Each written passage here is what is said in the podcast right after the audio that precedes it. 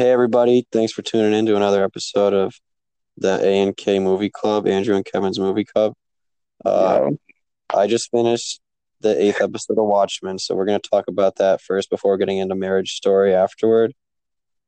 But again. the 180 degree turn I did on the Watchmen show might be one of the greatest comeback stories of all time because I literally despised everything about it after like halfway through the third episode, and now I think it might be the best television show ever made. That's my take. That's my take. After watching that eighth episode, follow up to that seventh episode, I don't know if I've ever seen a story so well put together and just so incredibly like detailed and Damon Lindelof. Oh my Yeah. god. he might What he a might be man. he might be a god. I I was amazed. I'm so disappointed that as of now there's only nine episodes ever. But at the same time I'm not disappointed because like I kind of want this to just be wrapped up and just be this one perfect present. Yeah, well Just- some well in the preview they said it's gonna be the uh season finale. Season finale. I saw that. Yeah, that made me a little nervous. But then, like, also in this in the preview, which I normally don't watch, but I actually had forgotten about the after credits scene. So if you're listening to this and you haven't watched that yet, go watch that. Um, but then since it was like right after the after credits scene, I actually watched the preview, and it says the end is like nigh or whatever, which is like still implying that it's gonna end. But Yeah, it no, did- it was- it was- written to end. So What a just what a just cliffhanger with that uh with that after credit scene that made no sense whatsoever. dude, he's it's gonna be Shawshank Redemption, man. He's using Yeah, that I got a little too excited to see that horseshoe. Like that horseshoe has some other meaning. He's got to. Well, like- I think he was just happy that like he understood the mind of that one Crookshanks who was always baking him the cakes and like oh back in like episode two, um the other guy like ha- handed him instead of a knife, handed him a horseshoe. So I think he's got really happy over Oh, I didn't even know that there was a horseshoe reference being made. yeah, but in like episode one or two, um Veidt asked for like a knife or something, and instead the dude gave him a horseshoe, and I was like, what the fuck? Oh. So like then he like manipulated their weird obsession with having horseshoes into a prison break. So he's like, "Fuck yeah, I did it. Wow. I'm still. I'm still the smartest." He is a genius. All right, let's get into the episode. How did it start? It started With a bar. It started with a god walking into a bar. The episode titles are, without a doubt, the best I've ever seen. without getting into the details of the show being the best I've ever seen, the uh, the names of the episodes and how they like the style of the title sequence when they show Watchmen and it's different every episode, and then how they like the name of the episode just appears. Incredible. Oh, also some of them have like double meanings also. So like this one is a god walks into a bar or a god walks into a bar. Like their last Exactly. name. Their That's last name. so clever. The last one was a reference to either a, a poem or something that's in the comics. Uh, no, it's something in the comics. I think it was a, Like when, yeah. when There's some poem references. What'd you say? There's there's a lot of there's some poem poems I think. Well, reference. Oz- Ozymandias is a, is a poem reference. Well, that, that's I don't know that's just Watchmen though. In general, Ozymandias, right? That's his name, right? Yeah, that's his like super villain Arthur something is name. his name? Arthur Voight. Veidt. Right. Anyway, guy walks into a bar. First, you're like, this is really cool because I mean everything he says is so compelling, and how like the dialogue flows when he's he's like omnipresent. It just like you buy into it immediately. Like everything he says is so captivating because he knows everything. I also do you like how they weren't showing his face? Oh, I loved that. I loved that so much. Like that was such a great idea. How You only get to- the back You only, you only truly get to know him as Cal in the in the show, I guess. Right, right.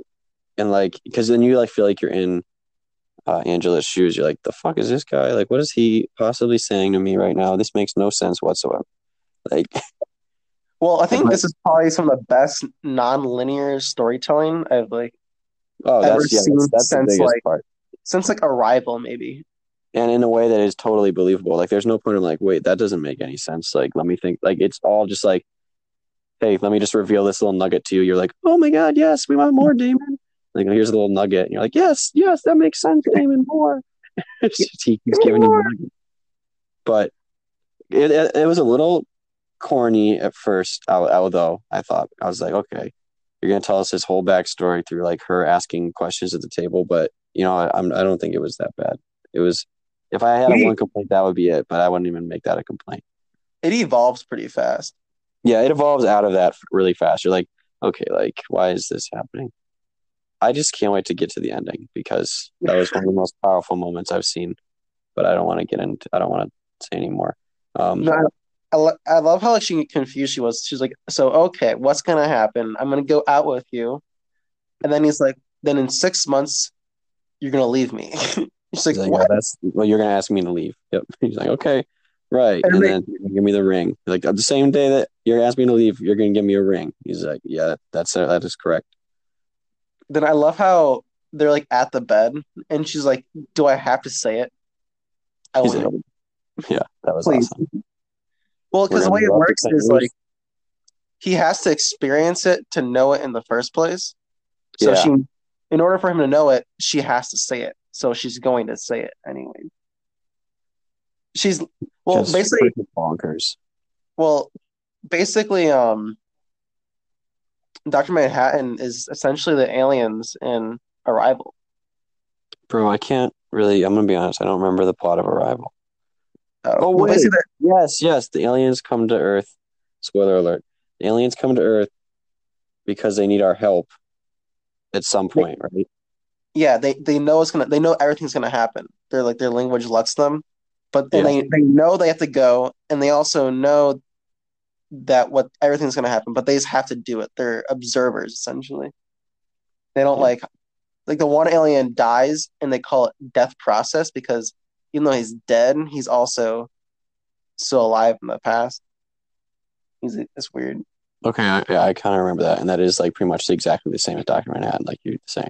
Yeah, and they don't, knows everything that's gonna happen but they don't do anything about it. There's Right. like, yeah, because he has to let it happen. Well, he it doesn't have any. He doesn't have control over it. He knows it's going to happen because it happens in the oh, first. Oh, you're place. right, because everything happened at the same time for him, so it's like Yeah, he doesn't have any control. Everything he was just given whatever is everything. Everything is gonna happen. Yeah, because like and one a lot of people were at first annoyed. I was just kind of skipping over a lot of stuff, but at the end when he gets like sucked into the cannon, a lot of people were like, "Well, he could have just killed the guy." Well, no, he exp- already the him being sucked into the cannon already happened. He can't change if it already happened for him. It's like he has no free will. Yeah, he basically has no free will. He's in the comics, he says he's a puppet. He's just a puppet that sees the strings. Wow, that's that's actually that makes it even more like interesting to analyze. And that's also why in the there's a reference to that actually in episode seven when it's in the beginning showing them and showing Angela in Vietnam. Puppets. Oh my god, There's- this show is too much.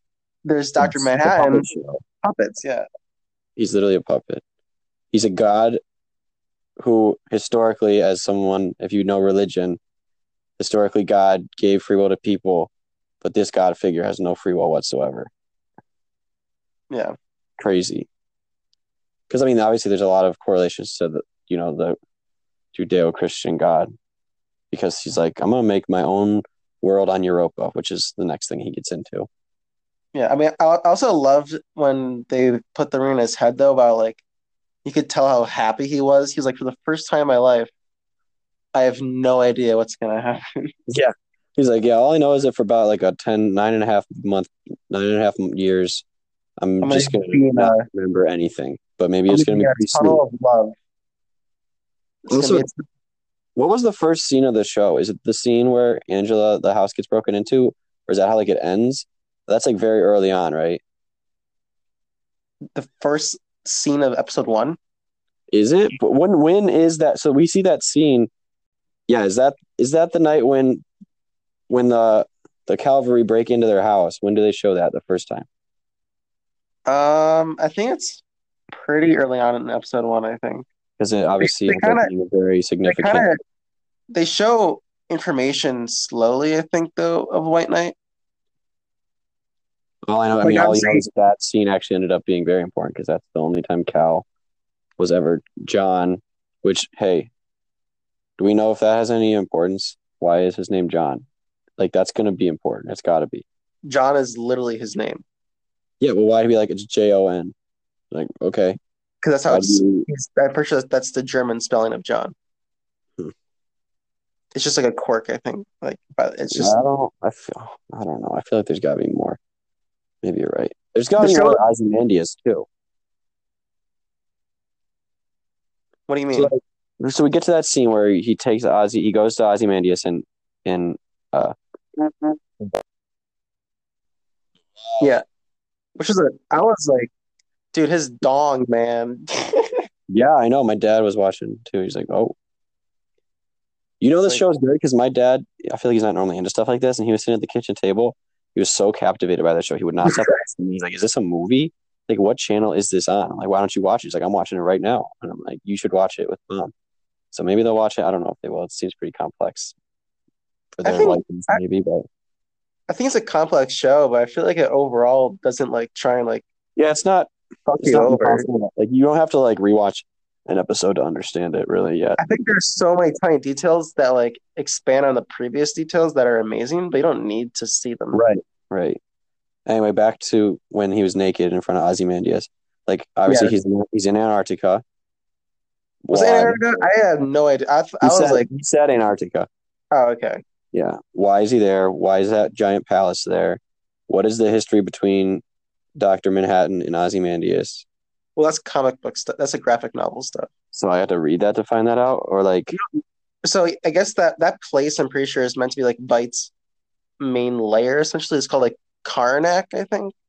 okay, that make that would make sense then. That I'm just supposed to Um, accept that, that there's nothing deeper there. But yeah. I feel so like like honestly, this like- show is way. This show is probably amazing, even like ten times better if you like know the yeah, I might end up reading. material. But do you think that Doctor Manhattan sent him there as a punishment? Because it kind of seemed like it to me. I think somewhat. I think he was at the same time giving him Veidt an opportunity to also learn from his learn a little bit. He's like, "Hey, Veidt, here's your paradise that you want. Well, you're gonna hate it. I know you're gonna hate it, but But again, it's not even really his free will to punish people. So it's not like he was acting out of vengeance or something. Because Yeah. that was my first thought. It's like Dr. Manhattan is doing this because he's smarter than humans. And so Veidt doesn't realize it's actually a punishment for something that Veidt did to Dr. Manhattan years ago. Like maybe the squid fell on his German father. I doubt it, but um, who knows? I thought the so then Well, he obviously goes to Europa, Ozymandias, and he's just like he gets pretty sick of that. It seems like well, yeah, because that That's what it was the end. Yeah, he gets to get pretty fast. I think. I think he had a great first year. The first year, I think, was like great for him. like, I was like, cool. I'm pretty sure when we saw him in episode one, he rode the horse into the mansion. I think that was basically when he first got there. Um, yeah, but he quickly got like he was like, "This fucking sucks." yeah. So he's like, I gotta go it's home. funny because he was he was happier alone in his lair doing nothing Mhm. than he was there. So, who is his daughter again? Lady? True, right? We think it's Lady Trieu, right? Oh well, yeah. There's he, he said that one little thing. How is what was that thing? How did you? Uh, Dr. Manhattan said like, "How did you know that?" And he, he was like, "A little elephant told me." And Lady Trieu's Wait, sim- he said that in this episode. yeah, How did you know? When did he ask? How did you know that about what? It was something to do with fuck. It was what they were talking when he was like loading off the fake squids to the portal. He Ozymandias knew something, and he was like, "A little elephant told me." And Lady Trieu. and Lady Trieu's logo for her company is an is the T is an elephant, Yeah. and also she uses the elephant too. But the main thing is like, for her company.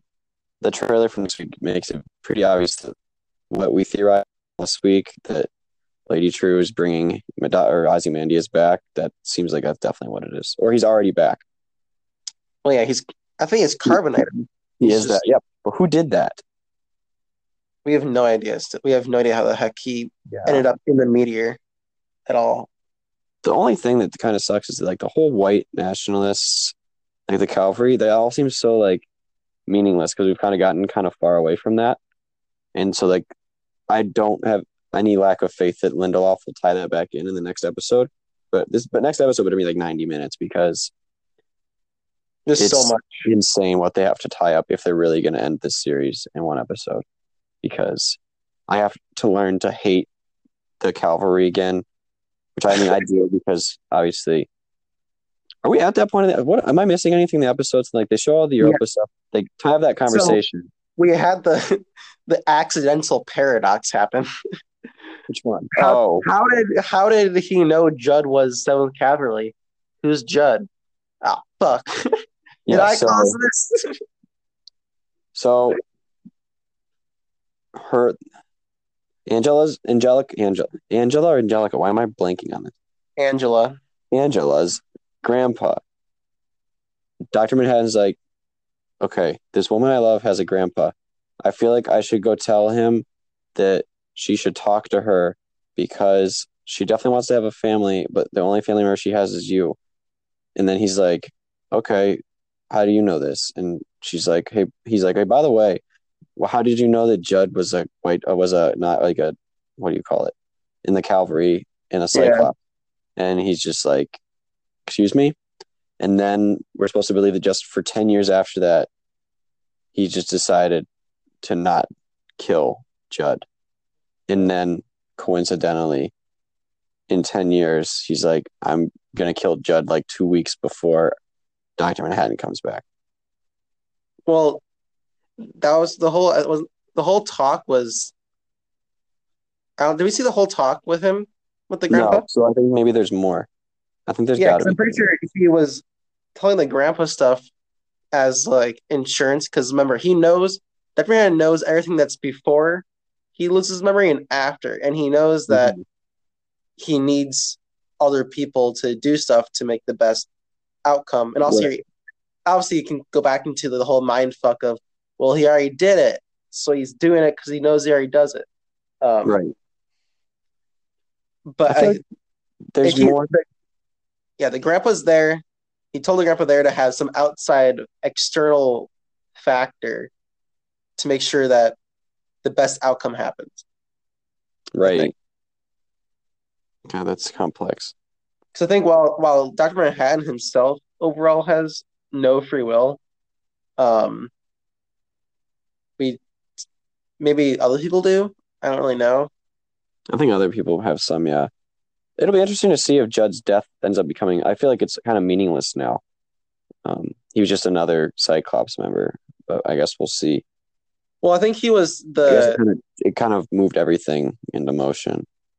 yeah, but not everything, but most pretty It much. like kind of kicked, yeah, it kind of you kicked, it you have off really been that- thing. Yeah, right.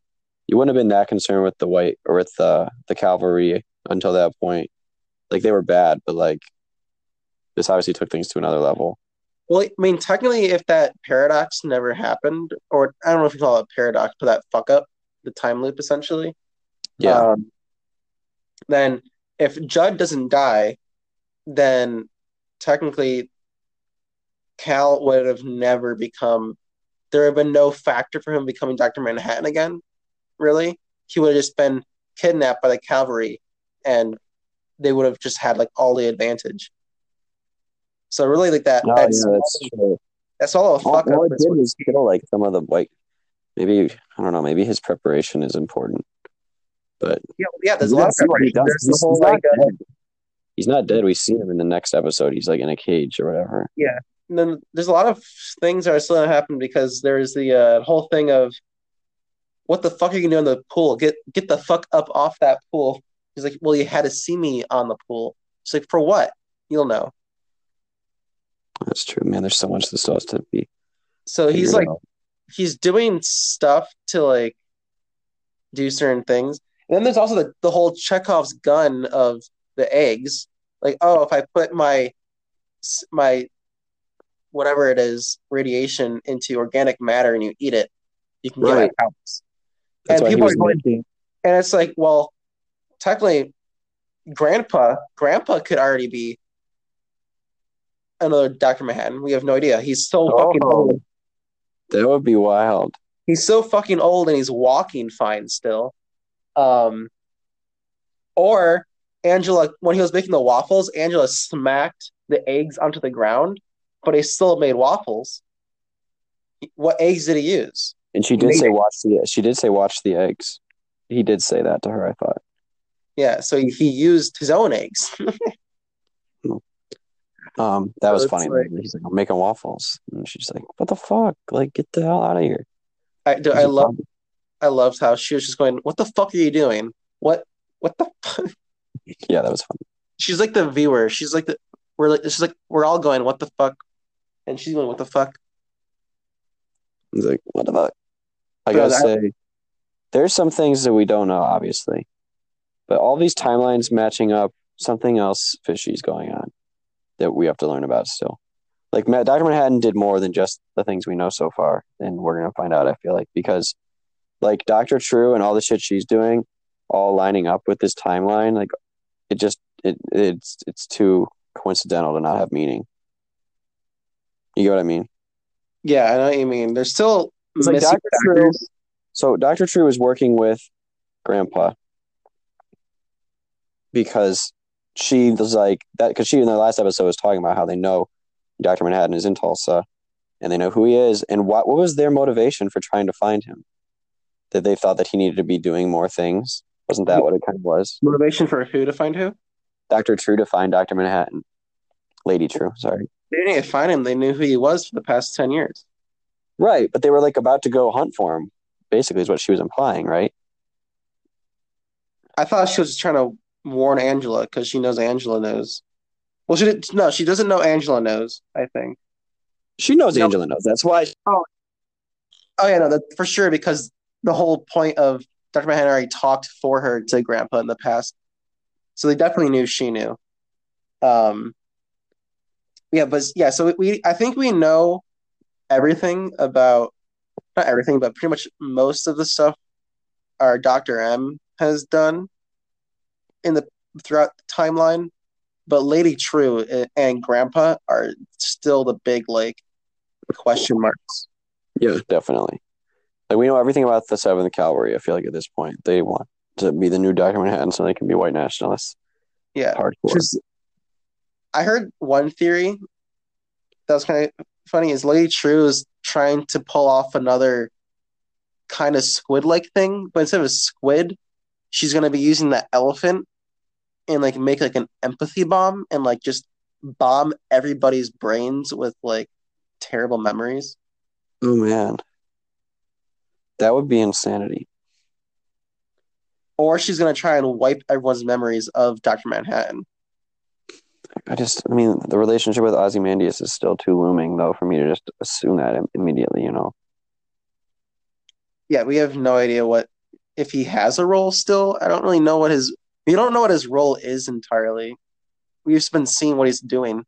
right? And we don't know what Grandpa's doing either, because Grandpa's gone. He's disappeared, but he's still there. But he's like doing something, and it's too coincidental that Angela.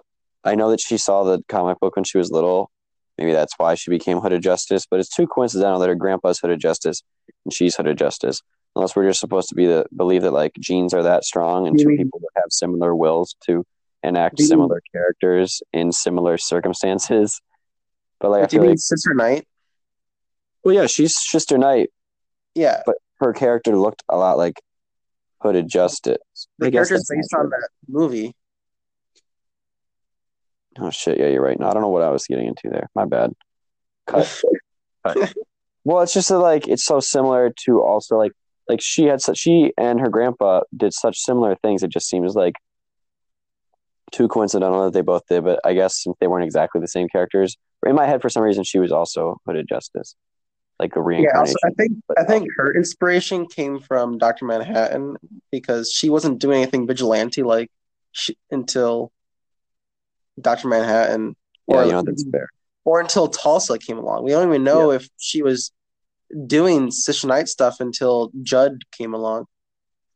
Yeah, So- that's true. I take back that's the dumbest thing I've ever said on this podcast. I'm sorry. um, it is interesting though to think about it in terms of Sister Night. Shit, what was I gonna say? All right, so I never thought of what I was gonna say, so I apologize. But Kevin wants to bring up a very important point. Go ahead, Kevin. Okay, this is a great moment when we finally like get back to like, the present after the whole shebang with Cal slash John being confused, and she's like, "Well, the cavalry's always they already here." She's like, "What?" Well, fuck. She's like, "Well, you know what, John? I'm gonna save you if you're not gonna save yourself." She just goes in that huge locker of guns and just fucking just charges. She doesn't give a shit. It's like bang, bang. And Well, the best like, moment though. This is the moment I fell in love with you. Yep, when he walks up, he just like looms up behind her, and he's like, "This is the moment." He didn't have to say anything else. The second he said, "This is the moment," I knew what he was saying, and my whole body, like I thought I was going to start crying, and I never thought the show would ever make me cry, and it was just like one of the most beautiful moments in like so many ways. How everything just came together at one instant, and their relationship became just like so powerful. Like I watched Marriage Story today, and it never hit me as hard as that moment did. Like we're gonna get into Marriage Story, but wow, that was incredible. You know, that was I, I also loved like Angela's back line back. She's like, now this is the moment. Like, this is it. I've been with you for ten years. And he's like, you know, I do experience everything at once. She's like, yeah, yeah, I know. I'm gonna still go out there and kill them all. And then he just comes out with one hand. He's like, and everyone's head just explodes. And she's like, we did it. You were, you didn't know. You were wrong. He's like, ah, bitch, watch this. And then he's like, zoop, zoop, and he's gone. Oh, also, one thing I liked about that too, though, is because the whole like he experienced every moment is like its own experience for him, Yeah, and you could tell when he got sucked in by the cannon in that small moment, his face he was like in fear still. yeah, that's true. I mean, he didn't. That's like the unknown for him. Or is it? It's because every moment is both he's already experienced it and he's also experiencing it. So like every moment is both like a lack of emotion, but like also emotion. Like I think he still knows what's going to happen, and maybe that's why he was so confident. Well, yeah, that's why he, well, he knows he knows a lot of what's going to happen because he's been setting up these like small dominoes. There's Yeah, the pool, the, the waffles, Grandpa. Grandpa's going to be a domino. Ozymandias is a domino. Like sending him away, maybe that meant something. Had to. So wait, has so has Lady Trieu been the one that's been doing the uh shrimp drops? The rain Maybe, of maybe she's been, been fulfilling it, or I mean, Ozymandias might have automated his system for all we know. True, because like he was he was doing it manually at least when we when we saw him. Yeah. He was like selecting like, oh, Madagascar, you you're gonna have some shrimp rain. Right. He's like, I'm I'm I'm keeping the peace. He's keeping the peace. I mean, he did though. He was really the peacekeeper. Yeah, I guess supposedly like even though he was terrible, he, I guess like in the graphic novel at that point in time, the world was r- about to end because of like nuclear destruction. So like he did succeed in keeping the world alive.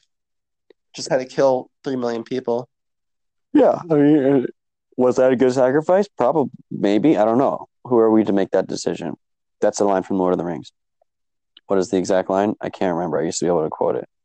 Oh, Yeah. it's it's about like in the end of one of the the books, they're talking about you know choosing to save lives or kill them, and Gandalf's like, "Who are you to deal out death and judgment? For only the wise can see all ends," or something like that. So Doctor Manhattan.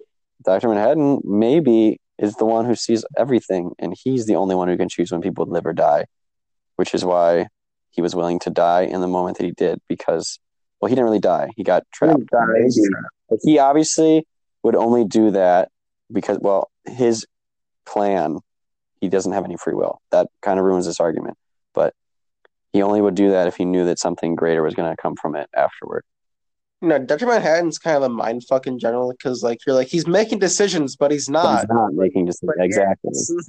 And Vietnam is like the perfect like example of that. Where like he did something that might have saved a lot of lives, and he did make Vietnam like a state, which it seems like in its current state that we see it in in like 2009, it looks like it's a maybe a safer place than it was when he found it.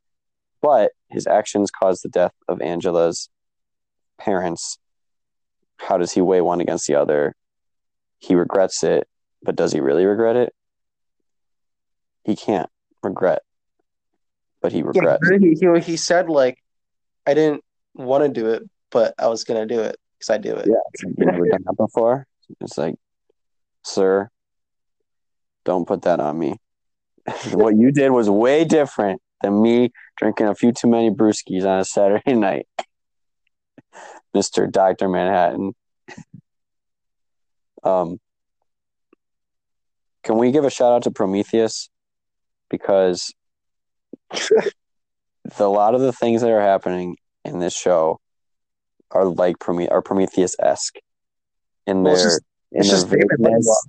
Yeah, exactly. Well, yeah, but like more specifically, uh, the whole like creator aspect of watching it was like I don't think it was this important in the books. Maybe it was. I didn't read it, but look. Hot take. Not a part of the book. Literally, Ozyman- like is is is, Oz, is Ozymandias making clones on Europa in the book? Don't know. Doubt it. I don't think it is. There, there, there is no Europa in the books, I'm pretty Yeah, sure. so there you go. Oh, Europa. Oh, that's kind of like the planets the Promethean engineers are from, and they come to Earth. For all we know, this is a tie-in to Prometheus. Damon there's gonna be Lindelof, an- there's, there's gonna Damon Lindelof made Prometheus, realized that it was too valuable to be an Aliens prequel, and was like, I have to wait ten years to make this show, and then It's they'll see how good Prometheus is. Because It's literally actually a Watchmen sequel. Yes, the engineer is just a color wash version of Dr. Manhattan. And that's what I was going to get into next. Shout out to Prometheus for at least being the sacrificial lamb for showing how to make a guy with no skin look pretty cool. Or no no uh, hair or fa- or like skin features look pretty cool. Like white Promethean engineer guy looks a lot like Dr. Manhattan. And Well, Have- both did you see the uh, Zack Snyder Watchmen movie? No. No, dude. Doctor Manhattan. That movie looks sick as fuck, man. Oh, Better dude. than this one? Yeah, I don't know. I kind of well- like how like in certain shots, Doctor Manhattan looks like he's almost a cartoon.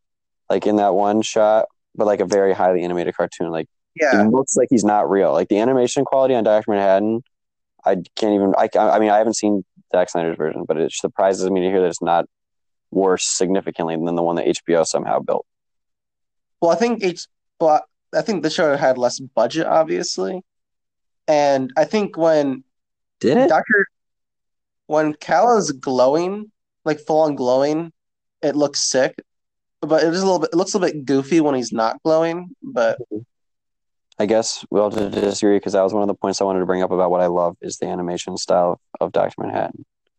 So no, no. When he's when he's like- glowing, it's, when he's glowing, it's great. It's just a little bit weird. great at all times, but that's just me. Because he's not like, like there's something about him that's s- like it's so captivating He just even looks. when he's not glowing He just looks slightly like he. He's like a Blue Man Group guy when he's not glowing. okay yes he does i have to look up a picture of the Zack Snyder one before i have a, a real comment But uh, the whole God, the whole episode is just. I just love how it's, it's like they're having a conversation with themselves in like their future and the past because oh, yeah it's just like it's And it's just so well done. Because every Dude, I feel like it, it just kind of opened up to every scene in like the most the best like way possible. Like they went to this scene and then back and then this other time and then back. Yeah it's pretty it was pretty flawless how they went through the different time like Damon Lindelof in the two things that I really know from him this show and Prometheus has created the greatest movie of this decade and the greatest television show of this decade. That's all I'll say. That's all you say. There's a flaming take. I mean, Flaming. Just- it is. It is. It is. It is It's not hot. I hated this show. Guess what? I'm gonna have to rewatch it, and I'll probably like it the second time I watch it through. When I give it more respect. honestly, I- the beginning episodes are probably gonna be like. There's probably so much small foreshadowing. details, yeah. Yeah. Knowing him, yeah. I mean, it still does come back to like even this far in. Like obviously, I like Regina King more than I did at the start, but it's just I don't know what it is about her. It just never click. It doesn't quite click with me, ever. And I'm I'm sorry to Regina King or her fans, but I'm a fan. I don't get it. I don't. I don't. I It don't man. doesn't. It doesn't weld with me. Even like some of her lines in this, I was like, mm. Something about her is, like then about it, me and her don't mesh. I don't know, but I mean, props to her for her career. She's better at what she does than I'll ever be at anything. then that was, that I- was sad. Why would you say that? It's true. She won an Academy Award. I, I'll never win an award Fair. for uh, from any Academy. Is it not true? It is. This is just a fact. What is Um, anything got- else you wanted to say about this episode? no, I guess not. I mean, There's a lot. let's This guy's just like too let's much. set like. Let's set up the stakes for episode nine. If episode nine goes well, is this the greatest show to ever be created by anyone in the history of the world? no, That's- okay, that's the leftovers, sir. you are just biased for Damon Lindelof. which is also Damon Lindelof. So y'all win. No, yeah.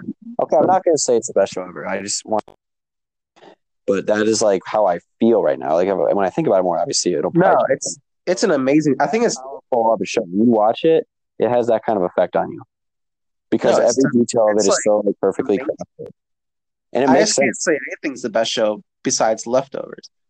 No, I mean, okay, I'll watch that show just to to argue that with you one day. But here's what I'll say: Did you know that like this has been in the works for years? Have you heard this story? They talked about it- it on that I saw podcast. I listened Instagram post. What were you, say? Um, Damon Lindelof had an Instagram post where, first off, he's actually been approached for the last like ten years or something. He's been constantly approached by like the companies to like, hey, can you make a Watchmen adaptation? Hey, Yeah. can you make a Watchmen adaptation? And like he, in the post on Instagram, he went through his like mindset. Like every time they asked him, every time he was asked him, was like, "This is no one can touch Watchmen. I'm not ready to touch it. Right. No one else, I think, should touch it. It's too good. There's nothing I can add to it. I'm not gonna Right. remake it, and there's nothing I can add. And then, like I forget, there's something like happened where like finally like this time he got approached again, and he was like, you know what? I have an idea. I think I'm ready. I can handle this now. I'm at an age where I I can understand what needs what can be added Right. to this. So that's pretty much the same thing I heard, but it was more so that like, and he he like he I think he like had somewhat of an idea the whole time, and maybe he wasn't ready to act on that idea yet, but like he had been developing something I think for years, and they got to the point where they were like, "Hey, Damon, like if you don't do this now, we're gonna make someone else do it." And I think he was like, "The fuck you will." Like no one can do this. I will do this. But like, here's the real question. Like that's awesome and incredible. How did he become? How did Hollywood find out that like Lindelof, that's the guy. He knows what he knows Watchmen. Like, don't ever let anyone else make a Watchmen TV show unless it's Lindelof. Like, that's such a rant. That's so weird. Like that he became the guy that everyone knew. They're like, make sure you go to Lindelof before you go to anyone else about a Watchmen show because he knows Watchmen. What do you like? Read the I book. have, and I have no idea. knew? Yeah, I really have no idea why he was being approached so much in the first place. I know, right? Like, Like, why was- does everyone know him? Maybe he like is very like every time he goes out, he's here. He's gone out for the last ten years in Hollywood, and he's talking to his other Hollywood people. He's like, "Man, I love Watchmen. Make sure that if you tell your friends that if they're ever going to make a Watchmen show, to ask me first because I know how to do it." That's why this is like, you can feel the passion in this project. Like, you can tell how much work he put into this, and it's mind-boggling. Yeah, no, the show is like just like flipped a switch. Oh my I god! got Yeah. Also, because like it's actually insane at like how unique the past just like three episodes have been compared to like the previous episodes. Like every episode Oh, is like The greatest Complete- completely different style. Yeah, of storytelling and like it's insane.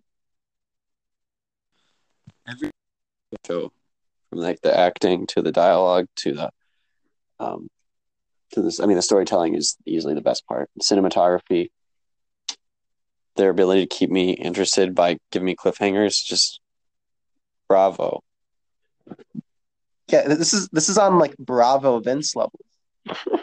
I mean, I'm just, I can't believe that I started out disliking it, but I mean, when he st- when he made the show, he had that quote. He was like, "Don't." That he told reviewers, "Don't review the show until you get to like the sixth or seventh episode." Uh, you think you you're on like the greatest three episode tear of all time? Know, I think also like they only gave reviewers the first six episodes. I think I mean, that would be good. they didn't, they didn't want the story of the last three episodes leaked. Well, to like, I don't, I can't name a single thing that's ever been done like this before. But obviously, I'm not all encompassing. I'm not, I'm not Doctor Manhattan. But I can't think of something that they took a book, graphic novel, and former movie, and he like took it and he's like, I'm just gonna take this and expand upon it tenfold, And not like, ruin it at all. and not ruin it at all. Like incredible. Like it never happens like that. And like it's so hard to take something that someone else built. And like it's like he's so like good with this. It seems like he wrote the graphic novel. Like everything. It's like it's remarkable how like this world he's able to build is so in depth. I mean, he must have read that book fifty thousand times. You know, it's it's clear that like he understands every single point of like all the characters. Yeah, it's a crime that this show is a not that it matters at all, but on IMDb the show has a seven and a half right now. Um, that's stupid. That just shows that maybe I shouldn't trust IMDb as much as I do, because that's so bad. Well, also the rating it got like ra- hit really hard with the ratings from ep- like the first like two episodes. So Yeah, all those white nationalists like this is you can't say things like that. Tulsa was a great place to live in the 1930s. I swear. My What? grandpa flew the airplane. My grandpa flew the airplane that shot at people, and it was okay then because they shouldn't have been there. Like what? Like how do you justify that? I still think it's insane how it opens up with the Tulsa riots, and I had no fucking idea that even happened. I'm like, okay, Yeah, I when I go that you remember? I don't think I don't remember if I told this. I definitely haven't told on this podcast, but the, I actually had similar feelings for the show in the first scene that I do have it now. Like I watched that first that first sequence. I think I remember telling you like that was the one of the greatest opening sequences to anything I've ever watched because I got so and it was so good. Actually, it was a victim of its own success, and I think that is part of the reason why it took me a while to catch on because I watched the first five ten minutes or whatever, and I turned it off. Well, I paused it and I started doing research, and I got stuck in like a research loop for like two hours, and I didn't finish the episode for the next day. The opening was so good that it made me not even think about the rest of the episode because it was just so perfect. well, we just dropped history that like has You, like- been done- yeah, just like covered up. just covered up, and it's like it's not even. A, it's, I feel like it. It's not explicitly covered up, but it definitely feels like it is. Because I was like, how did I not know about this? I didn't know there was basically just a town in America that the KKK killed a shit ton of people on bomb buildings. I'm like, Yeah, it's like it's almost worse than a like you wouldn't even describe it as a. Oh, I, would- I, would- to say it's a terrorist attack is like an understatement. Like they, yeah, they mercilessly they, they had a Holocaust for a day in Oklahoma. That's what they did because it wasn't like one airplane flew into a building, which is obviously a horrible, horrible. It's, it's like, all right, you're gonna bring the guns, the cops. You're not gonna. You're gonna. You can either help or you're just gonna look the other way. Johnny's gonna get his airplane and he's gonna shoot stuff. We're gonna catch stuff like for a whole day. It was. A, it was actually days. I thought actually, but like I, I didn't research that much into it. I was just like that. I was just like, I looked it up. I was like, oh, that's real. yeah, Oh, fuck me.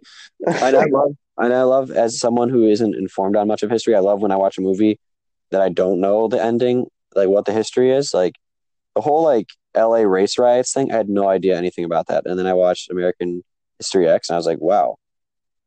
This world has been messed up for more than just the time that I've been like a coherent thinking adult. Oh, It's like a movie like that and finding out that history, like it changes your perspective. Like when I was a little kid, like I didn't realize that like there that people didn't there were a, lot, a large part of this country that hated the police for like what they've done, and that there was like issues with that. and that You're I didn't know that were, I didn't know that racist people still existed. I was like, whatever, like everybody likes each other, right? And like as soon as you like become old enough to start like using the internet and finding things out on your own and learning things like that, you're like, wow, the world's so messed up right now. And then you watch a movie like that, or you watch the beginning of Watchmen, you're like, oh my god, we've been messed up for a very long time. Yeah, I mean,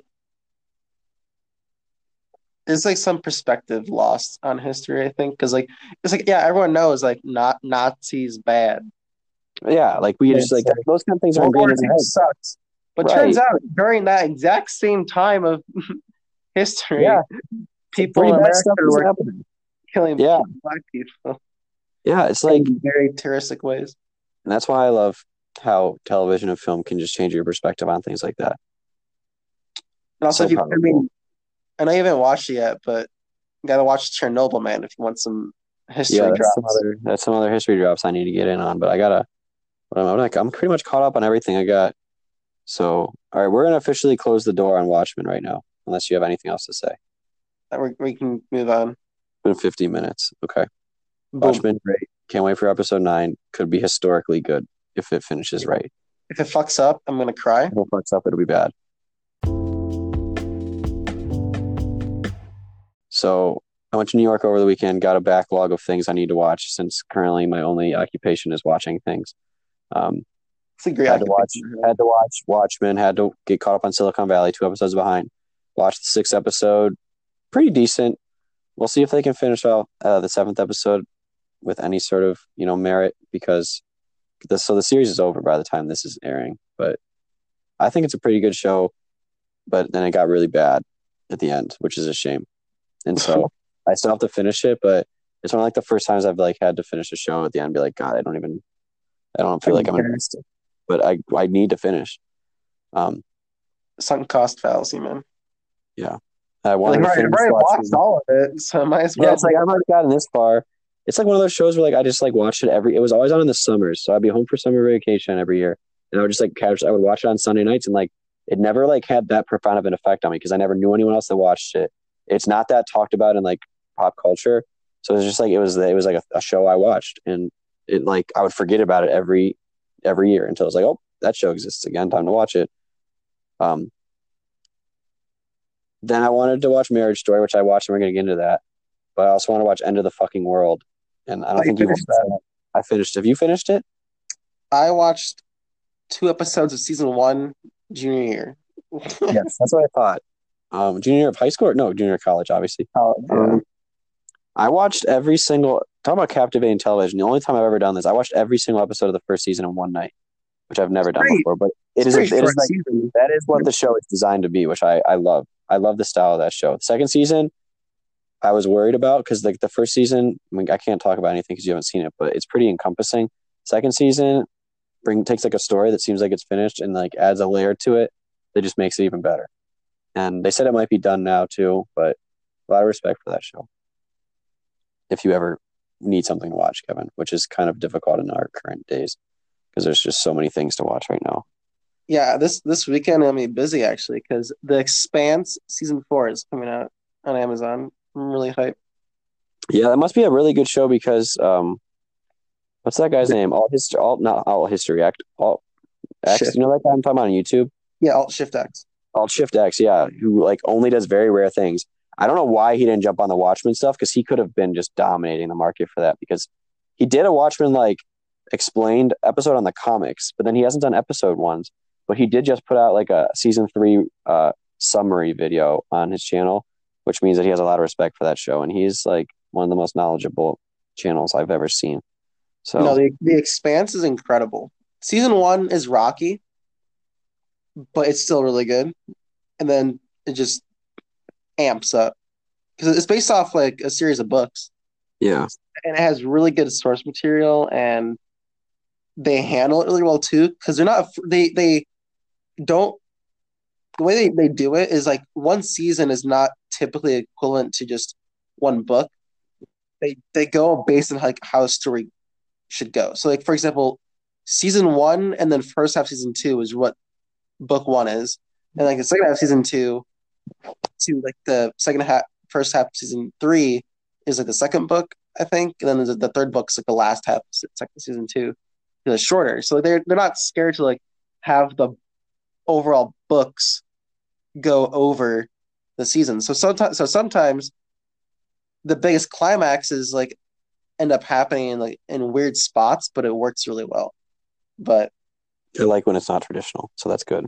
And it has a very unique take on politics because the way it works, it takes place in like the near future where we've expanded out throughout the solar system somewhat. So like Earth is kind of united under like this like United Nations is basically the country now. And oh, that makes sense. The reason why it's happened is because people want to go colonize Mars, and Mars is kind of turned into like they're trying to terraform Mars, but it's also fairly militaristic, and they're kind of like become Mars itself is this kind of own country. And then there's people living in, in the far out areas of like the belts. They're called belters, and they are overall like weaker, but and they're kind of just like the the new poor class. They're the people who are stranded out in space trying to do dangerous work, and they're they they're a lot of the special effects actually they they tend to be more lanky, and like they have their bone mass is like lower. So That's there's like a cool.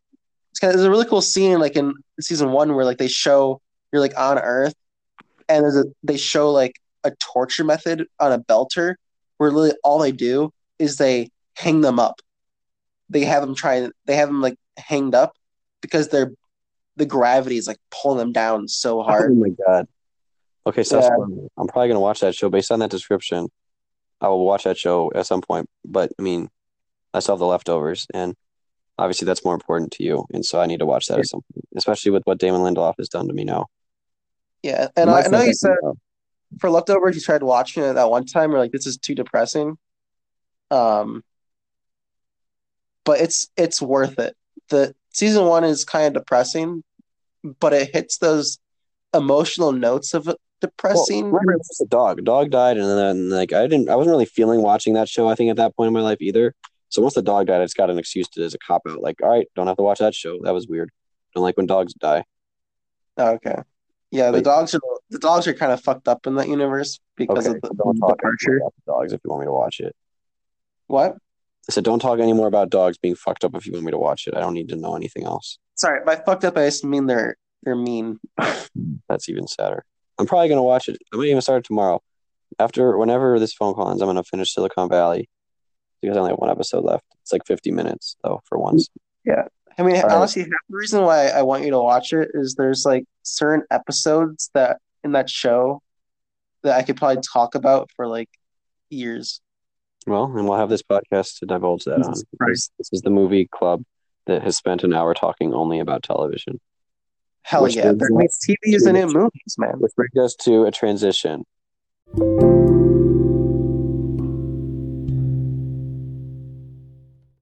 All right, so now we're going to get into talking about Netflix's new hit movie, new depressing movie, new uh just incredible movie, Marriage Story, starring Adam Driver and Scarlett Johansson. Wow. Kevin, that movie was really sad. Dang. That is sad, man. Feels bad. It was it was very intense also. wow. Talk about it made me okay, first off, the movie made it stressed me out. A lot of it. Just the whole process oh, absolutely. That's why I told you. I I wish I would have seen it in the theater because the theater always makes sure that I totally put myself into a movie. I couldn't handle some of this movie. It was so intense that I just had to sit on my phone while I was watching. It was like it's like if you're you know you're like sitting at a dinner table, maybe with like relatives or something, and two of them are just getting into a discussion that you're like, I don't want to be a part of this. It's way too intense. I'm gonna go on my phone so that they don't, you know, I can't be a part of what's happening. Let me go on my phone while you're discussing your divorce. I can't take it. The poor kid. That's pretty much how it was that. It was that like powerful. Like, you know, I put my. I knew, I kind of knew what I was going into because I heard a lot of stuff about it, and I was like, we got Scarlett Johansson and Adam Driver in the same movie. I love and I'm just like. I put my phone down. I didn't look at it single time. Irishman, I like my phone a shit ton. Yeah, I did, my, I did that for both. So that's why, and I watch both of them during the day. I think that also plays a big impact. I need to stop watching movies during the day. Um, but it just sometimes it happens because like with longer movies, it's easier. Um, but yeah, I need to respect them more because it's hard not to get distracted when you're not watching it in a theater. Yeah, that's that- fair. but I'm glad that you got a better experience out of it. I mean, not to say I didn't. I think this movie was phenomenal. I gave it like it might be like one of the top five for me. Um, do It's you like top two. just? Might- I think it might be top two for me. yeah, I say I wanted to get into that with you because your reaction to it. I was just where was I was just like walking around New York doing my stuff. I get that text from you like, "Wow, ten out of ten movie for me." I'm like that to me, like like eighty percent of the movies I see in a year are ten out of tens. Now I'm trying to get good into, I'm trying to get into the hundreds. I'm trying to get into one out of hundred because it forces me to make more specifics in my decisions. So I want you to just take the floor. Tell me why you think this is one of the two best movies of the year, and what would you give it on a scale of one to hundred? All right. So for first off, one from a hundred, I'm gonna give it a hundred out of a hundred for, for me. Wow! Wow! My rate. So first, I guess we have to dig into how I rate movies. Yeah, let's And- that. I have like a lot of my rating is obviously very like I try and be objective, and I'm like, damn, that was some good editing, or that was some good acting, that was some good cinematography, good sound. But for me, like when a a movie goes up in rating, when it makes me have emotions that I don't feel typically, or something like that, in that way, like where I don't feel that when I'm watching movies. Uh, There's a lot of movies I'll watch it like when we talk about Knives Out, I was watching it, have a great time. I had like I had no resonance with it. But Yeah. like both movies like Jojo Rabbit, even that movie made me like that Jojo Rabbit made me like, happy. I was like, damn, this is making me actually happy watching this. This movie, on the other hand, a it started out beautifully. Like that was some of the, that was like one of the best ways I've seen how to open up a movie. I I mean, it's a pretty straight. It was a very simple idea. Like, I'll just have them read their therapy notes, I guess, Oh yeah, that of was how they feel of how they feel about each other. Because it's, it's a great backdrop. It's like here's everything. Here's how they they overall actually feel about each other. But they have these Yeah. small issues that explode. Um, but the movie, over like jumping from the beginning to the end, for some reason, well, as Adam Driver was was like reading that note, I I react really badly already when people cry in movies because when someone else is crying, I'm gonna fucking cry. yeah. Um, oh yeah, when he starts crying, is that when you um, when you no, that's when I started getting like teary eyed. But for some reason, when they're like walking out on the road and they they're fully divorced now, and yet like his shoes untied, and she gets down still and ties his shoe, and it's like really really. Someone to only ties someone else's shoe if it's really intimate. If they're really intimate, that person. Oh my god, And- she tied shoes in both the fucking movies she was in. anyway, Um, but I wasn't sure if it was just from the relief of being over this really stressful movie and sad movie. But for some reason, at that point, I started like having like I was really crying for like just like five minutes. wow. I was just like. I wasn't even like crying, like bawling, like being upset. I was just like having tears. I was like, damn. I think I'm I was really just like that was beautiful, amazing acting, amazing writing. It made me I, I felt I was in the brains of those characters. Yeah, there's, like, I that the scene-. Where uh Nicole is in Nora's office for the first time and just watching her sit on that couch talking about like how she feels for like five minutes. And it's just like she you're slowly zooming in on her and you're like watching your pace into the bathroom and you're you're getting into the brain of these characters and you you're stressed out because they're stressed out, you're angry because they're both angry. It's a beautiful Yeah. movie. It is. It is. And before we even get into too many details, the way you just described how you rate movies made me almost want to cry because I felt like someone just spoke my own words to me. Because that's like so true for any like and you use a perfect example of Knives Out. Like when I was rating Knives Out, like I it's hard for me to say anything that's wrong with it, but it just didn't impact me the way that like something like Marriage Story did. So if I'm comparing the movies, I'll always put something like Marriage Story first because the way that it like emotionally just like takes over my being, and then when I'm finished with the movie, I feel like the world isn't the same anymore. That will always have more power for, to me than something like Knives Out did. Not to say that Knives Out is a bad movie, but I feel like that's what you were basically saying. Yeah, which is why i was 100 for you, even if maybe there were parts of it that weren't perfect. I, I, I can't particularly name any right now, but like, I don't it, know. They lull you into it so that you wouldn't even find a fault if you wanted to, because that movie was, it felt real. It felt literally like it was happening, and that these people existed. Yeah, and, I was at, I was at first, I guess, upset when I was like, I was at first kind of rooting for Adam Driver's character, and then you learn that he actually fucking cheated. And I'm like, okay. Yeah, that was an interesting part of the story that I wanted to like, talk about. We will, and we'll get into that, but it's like it was like kind of underplayed. So I think it was almost necessary. I feel like because otherwise he was almost like too nice. It seemed. Yeah. And everything else was like everything else was like a he said she said kind of thing. Like like the things that she was saying about him did make him seem like he was an asshole at times, but we never really saw those things. So we needed like that to be like the this relationship wasn't actually perfect. Oh, I also mm. and, want to say that while this movie can be sad and stressful, I also get 100 out 100 because it is probably one of the funniest movies I've also seen this year too. So I did laugh a few times, but I guess I'm I'm struggling to remember specific points that would make me say. I guess one of the scenes that first, not not, not first, but like it's another scene that just made me go like, "Fuck me, this movie is amazing." Is the whole sequence of serving his divorce papers. Like, oh my god, yeah, right. That was hilarious. Okay, you're gonna you're gonna hand this to him. I can't do it because that's a, you have to do it, and it's that whole sequence of like watching them fall around. The, the sister was like an amazing was playing that amazingly. The mom was also amazing. It's such a long scene, so I can't even talk too much about it. But it's just like as soon as he, oh, yeah, I mean, that scene was incredible. I just and, love how that, that little line he has is like is there re- what? Why do you have the pie? I feel like the pie. I was gonna say that's that that line. to me. That is like I felt so like such a genuine thing someone would say like um so like why was there a pie? She's like it was totally coincidental, and she's like, and like in the, even in that scene like you can tell like so like these two had like oh god it was so real. The more I'm thinking about it, it was so fucking real. Like like the relationship they had I mean, it's purposely we are supposed to like from the beginning be like, wow, this seems like a pretty good relationship. From the outside perspective, they're giving out what is basically almost like vows, like why they loved each other.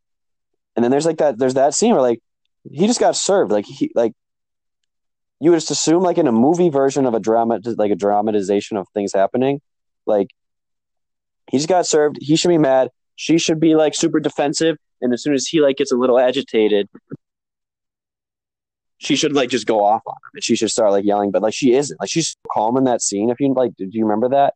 How oh yeah, because that's how people would really react. Like she's not that confrontational of a person. She's a real human character. She's not just some like TV movie character where like, oh, it's divorce time. Let's start arguing immediately. Like she's like, no, like, hey, honey, like we're still just you know like we're just going through this stuff and this is what we have to do. So you know, I'm not going to be confrontational now, but like this is what's happening. And he's like, oh, what do I do now? okay, fine. Like, I guess I'll maybe go get look for a lawyer, but like, I didn't think we were doing this. But like, in real life, it takes time to react to things and get mad. Like, you're not going to instantly just like explode like we do see eventually in the movie.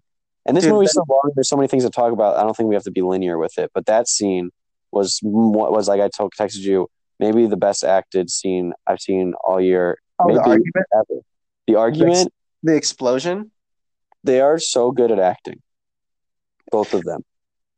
You could call it, yeah, just call it the explosion. I mean, that's what it was. I like it was that. The explosion. It was the explosion.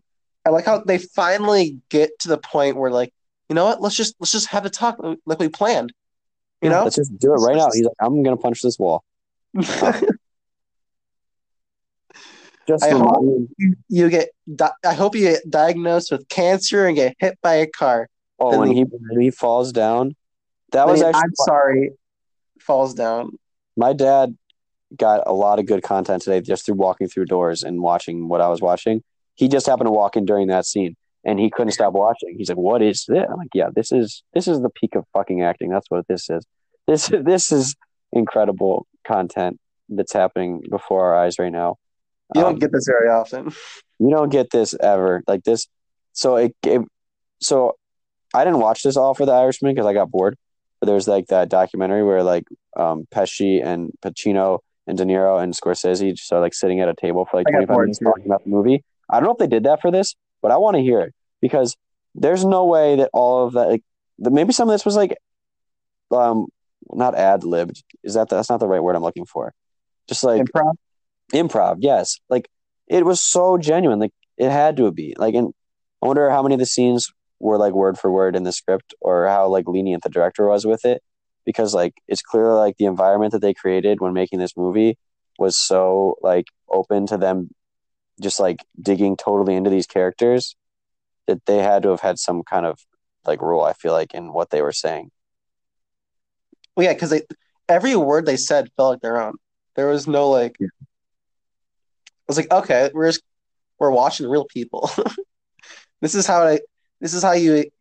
This is a real life explosion in a relationship. yeah. Like this is a marriage story. It is a marriage story. Um, the kid actor was pretty good but obviously i mean He was he was serviceable. he was serviceable. Scarlett Johansson and Adam Driver just take it away.